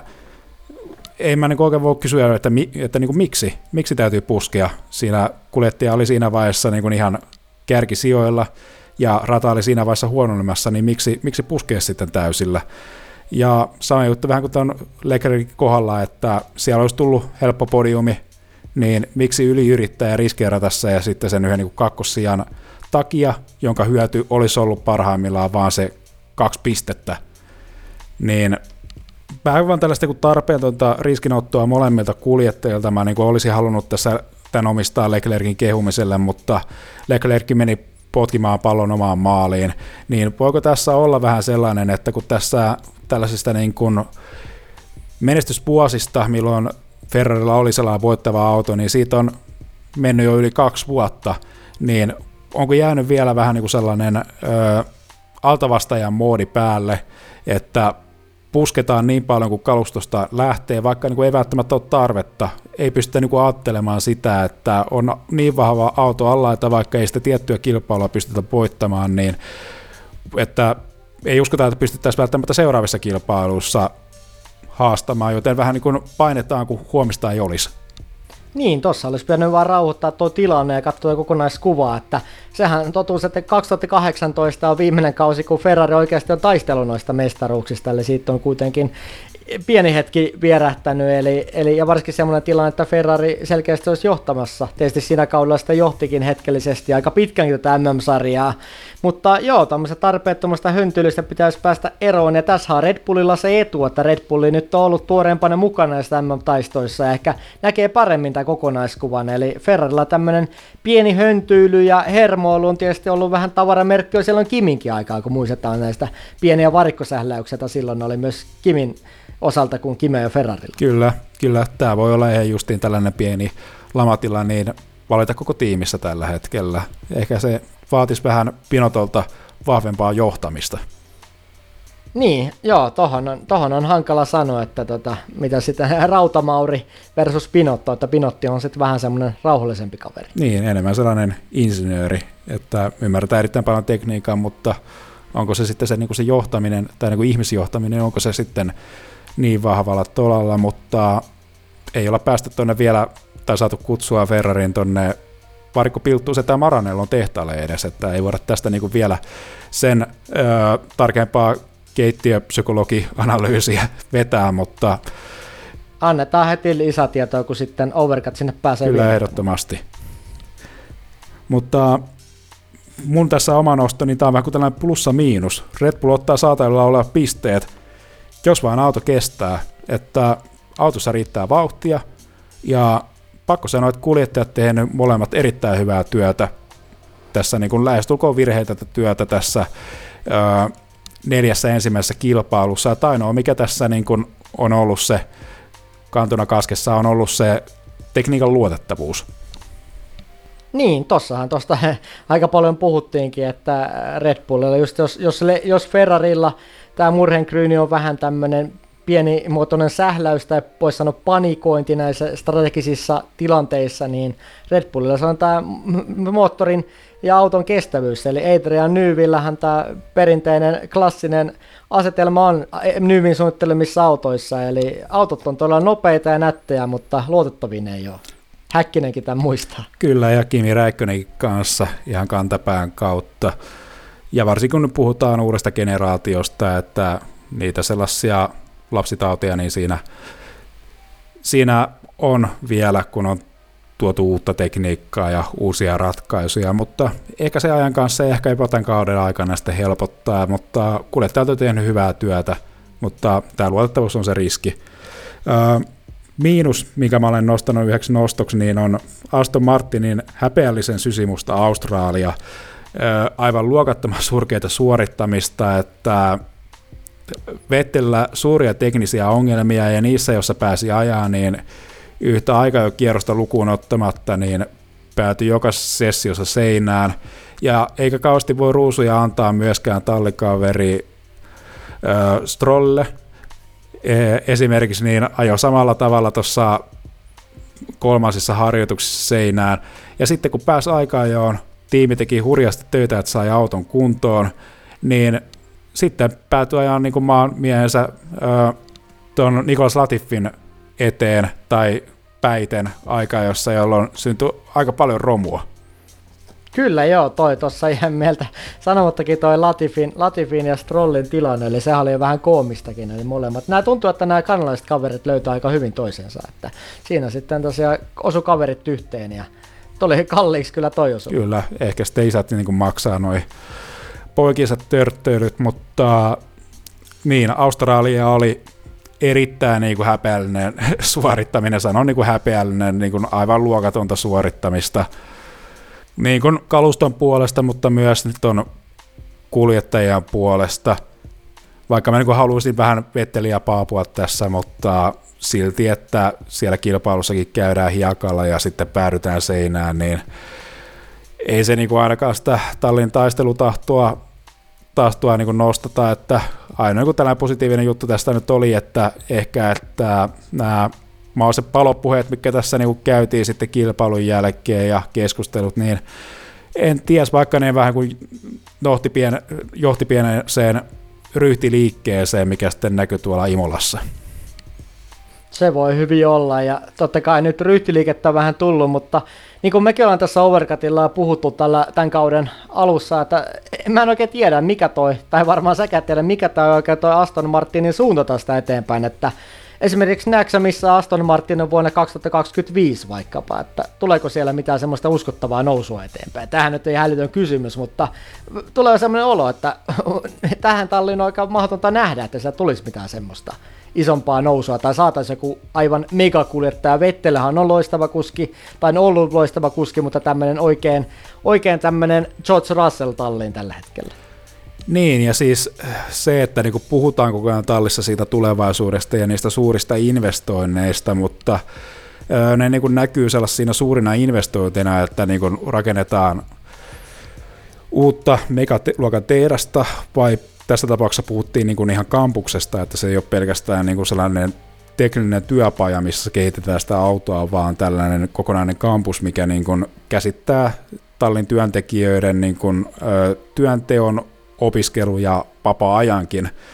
Mutta tämä jotenkin tämä koko tallin vähän niin kuin se perustukset, niin ja ne syyt, miksi se talli on aikoinaan perustettu, mikä niin on tullut tässä niin kuin aikaisemmissa jaksossa, niin käsiteltyä, niin ne on ikään kuin väärällä tolalla, jotka syö sitä tallin uskottavuutta, niin aika niin kuin vaikea sanoa, ja on tullut varmaan aikaisemmassa jaksossa mainittua se, että kuinka se keskikasti se tallin sellainen tiukemmalla budjetilla se niin kuin metodi, niin ei välttämättä sitten toimi sitten sellaisella suuremmalla budjetilla, että ehkä tässä niin kuin on jopa niin kuin tämän tiimin tällaiseen niin kuin organisaation rakenteen muutos paikallaan, että se ei ehkä niin johdonmuka- johdonmukaisesti toimi niin, että, että se, niin se keskikastissa ö, toimiva ratkaisumalli tai organisaatiomalli toimisi sillä tavalla, että siihen pumpataan vain enemmän rahaa ja se niin kuin siitä sitten, sitten lineaarisesti vaan se suoritustaso nousi sen mukaan, että ei se nyt ehkä ihan tällä tavalla sitten mene, että vähän niin päinvastaisessa tilanteessa niin kuin nähtiin Williamsilla aikoinaan, vahvasti keskikastissa suorittanut talli, sinne tuli Barry Lowe tota Mercedekseltä tuomaan tällaisia niin kuin organisaatiomalleensa Mercedekseltä, joka niin kuin oli ihan koko luokan, eri koko luokan talli, mitä Williams siihen aikaan oli, niin se ei soveltunut tuohon Williamsin kokoiseen organisaatioon, niin voiko tässä olla vähän tällainen niin kuin päinvastainen tilanne Aston Martinilla meneillään?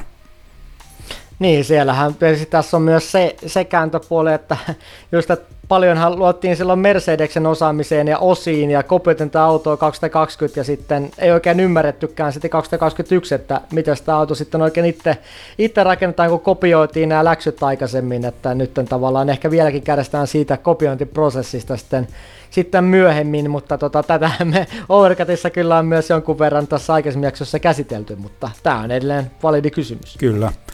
Öö, nyt vielä yksi nopea nosto meikäläiseltä valitettavasti negatiivisessa mielessä. Miksi Schumacher? Meno parhaillaan keskinkertaista siellä, niin kuin on sellaisia pieniä valonpilkahduksia. Esimerkiksi tässä nyt Imolassa toi sprintti, aikaa jo kilpailu. Ja tällaisia niin kuin, on niin kuin siellä murtautunut paremmin sinne keskikasti taisteluun, mutta ne pisteet uupuu ja virheitä tulee yhä liian paljon. Meno aika lailla keskinkertaista parhaimmassakin tapauksessa – ja kyllä mä annan tässä niin kuin samaan hengenvetoon pienet räntit Suomen F1-medialle, että päivää ennen Sainzin jatkosopimuksen julkistusta, oliko Suomi F1, joka julkaisi F1 Insiderin jutun, jossa kerrottiin Sainzin tästä niin kuin sopimusneuvotteluiden ongelmista, että Ferrari ei halua tarjota Sainzille pitempää sopparia, koska se haluaa seurata Schumacherin kehityskäyrää ja haluaa niin kuin nostaa Schumacherin mahdollisimman nopeasti tuonne Ferrarin talliin, niin kyllä tässä on tosi ehkä pieni lähteiden tsekkaus ollut paikallaan. F1 Insider on saksalainen media, ja kun tässä niin kuin esimerkiksi Ralf Schumacherin kommentteja mediassa on näitä katellut, niin kyllä siellä niin kuin sellainen jäävyys paistaa, se on jopa niin kuin jäävimpää kuin meillä välillä, kun me yritetään, tai meikäläinen ainakin yrittää Valtteria puolustella paikoittain, niin miksi Suomen media vähän niin kuin kerta toisen jälkeen vähän niin kuin menee lankaan tällaisissa jutuissa. Että mä sanoin, että F1-sarjassa miksi Suomari ei ole esittänyt vielä mitään, mikä oikeuttaisi ylipäätänsä tuohon Haas-tallin paikkaan, saatika sitten Ferrarin tallin paikkaan, niin kyllä tässä pojalla vielä niin kuin paljon niin, miten olet sanonut aikaisemmin, että paljon niin kuin odotetaan vielä niitä suorituksia, jotta toi hype olisi oikeutettu. Kyllä joo, tossahan media meni vaan tuommoiseen klassiseen uutisankkaan voisi sanoa, mutta, mutta tota, joo, kyllähän toi Mikin suorittaminen on ollut, ollut parhaimmillaan, niin kuin sanoit, tuommoista keskinkertaista tasoa, että eh, otettiin, että tämä on se kausi, että kun Mikko ottaisi vähän tämmöistä johtavaa asemaa, tai okei, okay, Kevin Magnussenilla on paljon kokemusta ja sitä kautta enemmän, enemmän mahdollisuuksia ottaa se johtajuus, mutta ainakin pystyisi vastaamaan siihen vauhtiin, ja selkeästi tuo ero on ollut vähän liian suurta, ja oli, oli Mikki kuitenkin ihan tyytyväinen tuohon aikaisuorituksen, ne oli 12 ja Kevin Magnussen neljäs, ja tietysti onnitteli siellä tallia ja mekaanikkoja, tietysti ihan hyvä, hyvä tota, tapakin ja luoda tämmöistä yhteisöllisyyttä ja yhteenkuuluvuutta ja motivoida tallia onnittelemalla kaikkia mekaanikkoja, mutta en mä tiedä, jos, kaveri, jos tallikaveri on neljäs ja Mikko on 12, niin voiko sitä hirveän tyytyväinen tuosta suorituksesta, että tämä on hyvä lähtöruuti ja ei välttämättä kisaan. Tietysti optimismi on hyvä olla, mutta onko sellaista ihan semmoista samanlaista voittajanälkää kuin isä Sumaherilla oli, niin tämä on ihan validi kysymys. Se on todellakin. Niin, aika, tässä on aika hyvin tyhjennetty tämä miksi Schumacherin asia, eli otet, otetaan, otetaan kyllä nyt selkeitä näyttöjä ja pisteitä pitää ehdottomasti tuolla Haasilla ottaa, että enää se ei autosta kiinni. Ei, ei, ja yleisesti niin kuin Haasin kannalta olisi tärkeää, että siellä kahden tallin voimi otetaan pisteitä, sillä Haasin se suoritustaso on tropahtanut siinä kauden edetessä, mikä on varmaan tullut mainittuakin, kun on laittu siinä sitten kauden puolivälin jälkeen pistämään niitä paukkuja tulevaan kauteen, joten tässä niin kuin olisi tärkeää kerätä tällainen pienoinen pesämuna taistoille, että Haas pystyisi niin kuin pitämään sitten paikkaansa tuolla keskikastin sijoilla. Ehdottomasti ja varmasti kauden jälkipuoliskolla viimeistään semmoista otetaan, että no Mikki on ihan sympaattinen kaveri ja toivotan tietysti menestystä sinne päin. Mutta meillä on katsottu kattavasti Australia ja Imola, eli legendaariset kisat, varsinkin Imola ja vähintäänkin klassikot, jotka on purettu nyt perusteellisesti läpi, niin kurkataan seuraavaksi, mitä meillä on seuraavassa jaksossa teille kuulijalle tarjota.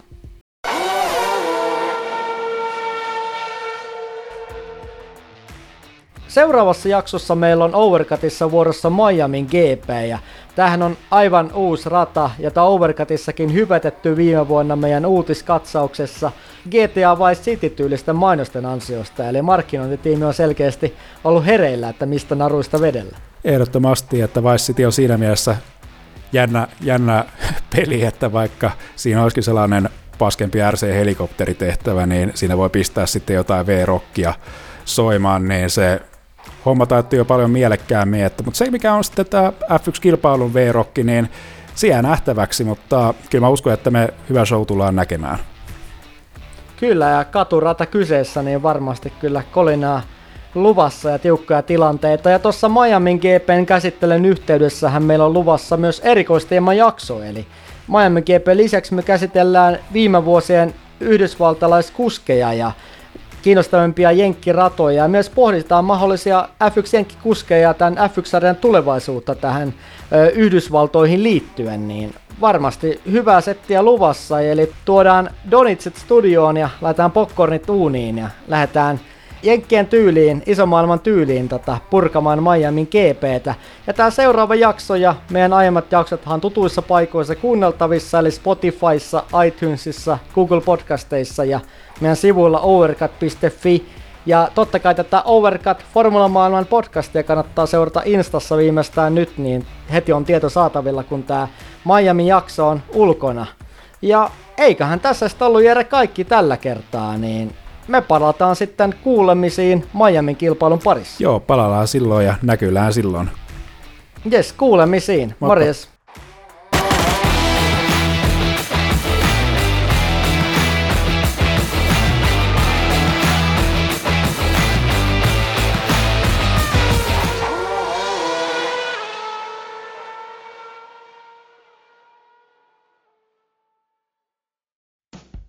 No niin, nyt saatiin Jere vihdoin tää overcutti äänitettyä tässä niinku sopivasti, kun vappukin lähenee. Mutta tota, voi perhana näiden sponsoreiden kanssa yritetty vaikka minne soittaa ja ei kyllä nyt ymmärretä formuloiden päälle, että tämä Kimin lopettaminen on nyt joku viimeinen isku, että niinku Niin, näinhän se on, että...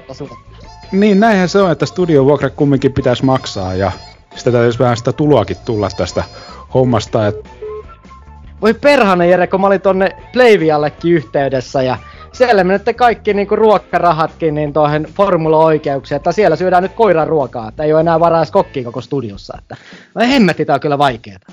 No on se nyt kyllä kumma, mutta ehkä kun me ei nyt näitä modernia medioita tavoiteta, niin esitään vastauksia ihan päivän lehdestä. Ja sulla onkin siinä paperi. No, kyllä, niin, kyllä. Katsotaan tosta noin. Täällä on hetkinen, täällä on yleisen osastolla ilmoitus. Se on Nelson Mandela leski, joka... Joo, tosta noin. Ei voi Nels, Nelson Mandela leski etsii overcuttia. Kyllä, kyllä. Tässä sanotaan, kyllä. että haluaa tosiaan koko omaisuutensa testamentata overcutille, joka on harvinaisen objektiivinen ja formula-maailmaan lahjomatta perehtynyt podcasti. Sitten tuossa on vielä numerokin, että pitäisi ottaa tuonne yhteyttä. Kyllä, kyllä, kyllä, kyllä. Tässä myös sanotaan, että Nelson Mandela itse oli suuri Overcutin fani, että Mandela taisi kuolla 2013, mutta se on täysin sivuseikka. Tuossa meidän täytyy tarttua tähän. Ei, ei, soitetaan. Nyt soitetaan saman tien, joo. Jere, laita, laita, laita pirauttamaan. No niin, okei. Okay.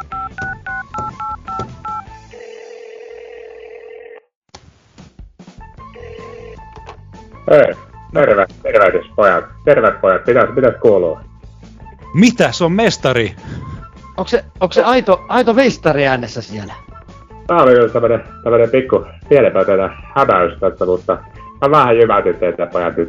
Mä, mä pääsin linjoille, mä oon aina halunnut tää, tää teidän podcastiin, etenkin näin vapun tiedoilla, niin, niin tota, mä oon tosiaan, mä oon tosiaan kattonut tuonne Drive to Survive-kauden ja mä voisin muutaman viisauden siitä teidän kanssa jakaa, niin Kerro mestari lisää. Me ollaan odotettu suota koko vuosi. Me ajateltiin, että me ei enää ikinä saada sua overcuttia. Ei saatu sua mitään kontaktia, mutta nyt sä oot vihdoin täällä lang- linjoilla. Kyllä, tää on ehdottomasti positiivinen yllätys tulla jekutetuksi, vaikka ei olla vielä edes järkeä purulla aavattu.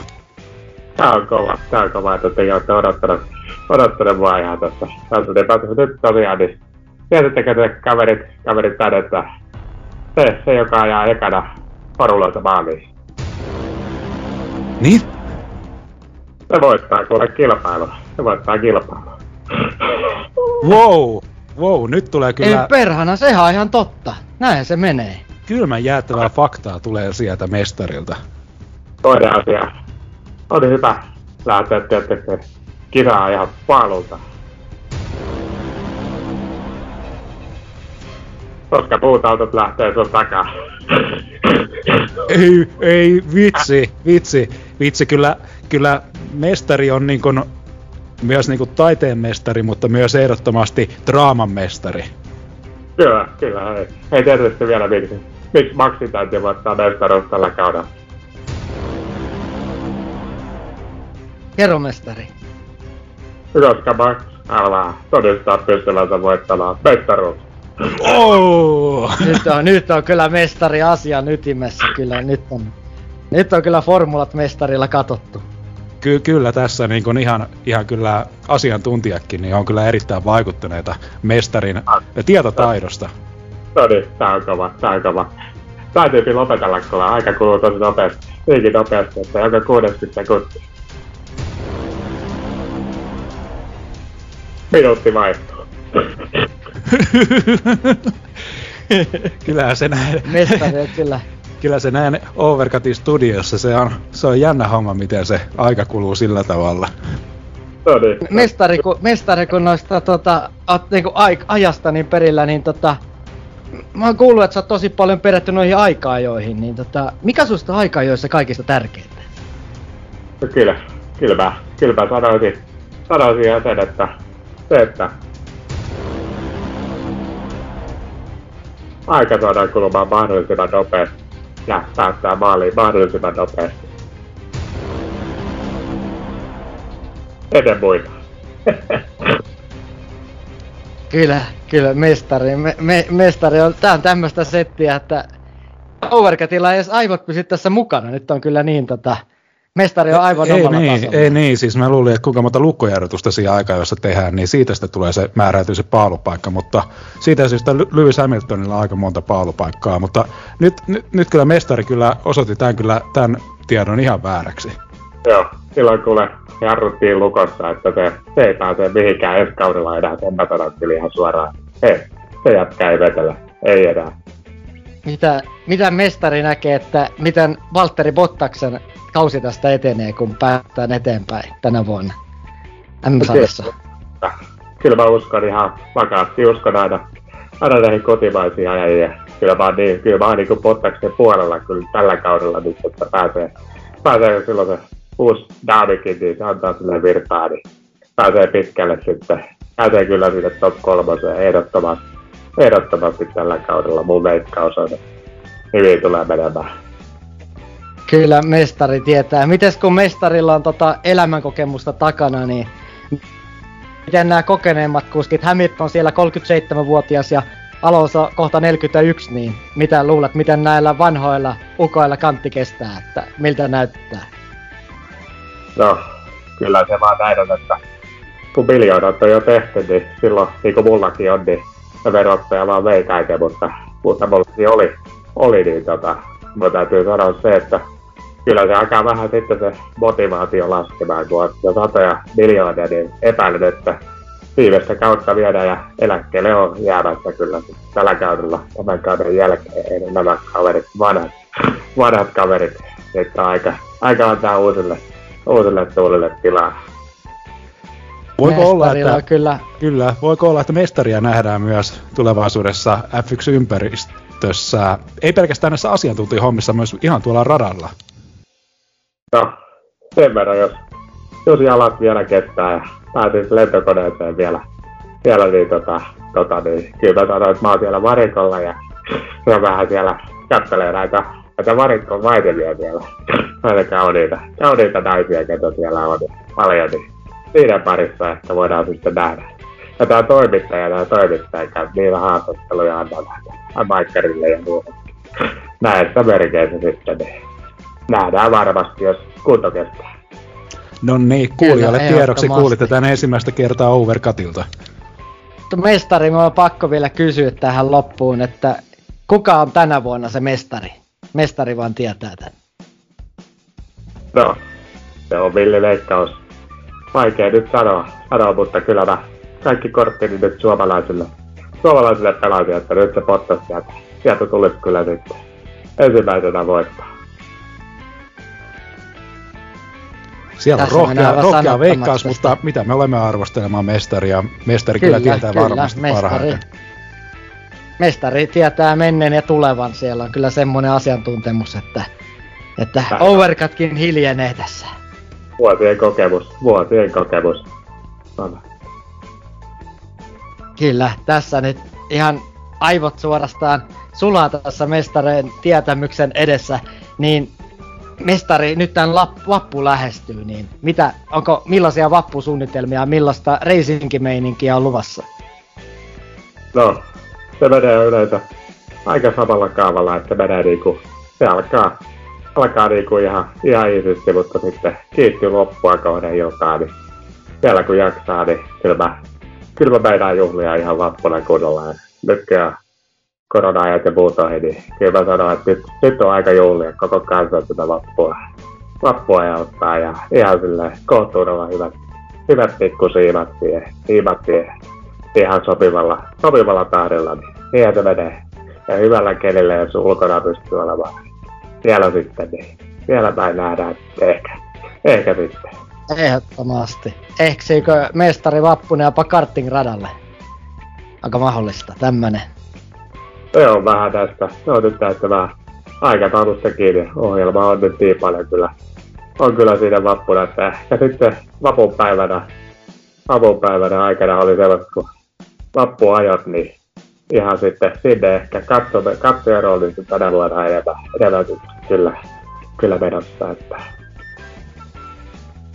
Mestarilla, mestarilla vau, vauhti kiihtyy. Haluatko mestari vielä näin lopuksi lähettää Overcutin kuulijoille terveisen? No, kyllä mä sen verran voisin, voisin tosiaan lähettää, että kaikille oikein hyvää vappua ja kevättä, niin kuin, kevättä rinnassa jokaisella. Ja nyt, nyt saa painaa taas, nyt saa painaa taas ihan normaali, normaalia tahdilla ja vauhdikasta vappua ja kaikille. Pidetään, pidetään lippukorkealla. Huolta, huolta toisistamme kuitenkin. Kuitenkin ei nautitaan vapusta keväästä. Kyllä, näin tehdään. Kyllä, kiitos mestari. Kiitos Kiitos. kiitos. mestari, kun pääsit vierailemaan Overcutissa. Mä, mä, mä en ole ikinä ollut näin onnellinen, kun mulla on tullut näin hämätyksi. Kiitos paljon. Kiitos paljon. Pidäkää hauskaa. Pidetään hauskaa. Kiitos mestari. Nähdään Sori. taas. Jo kuullaan taas joskus ehkä mestari. Ehkä vappuna.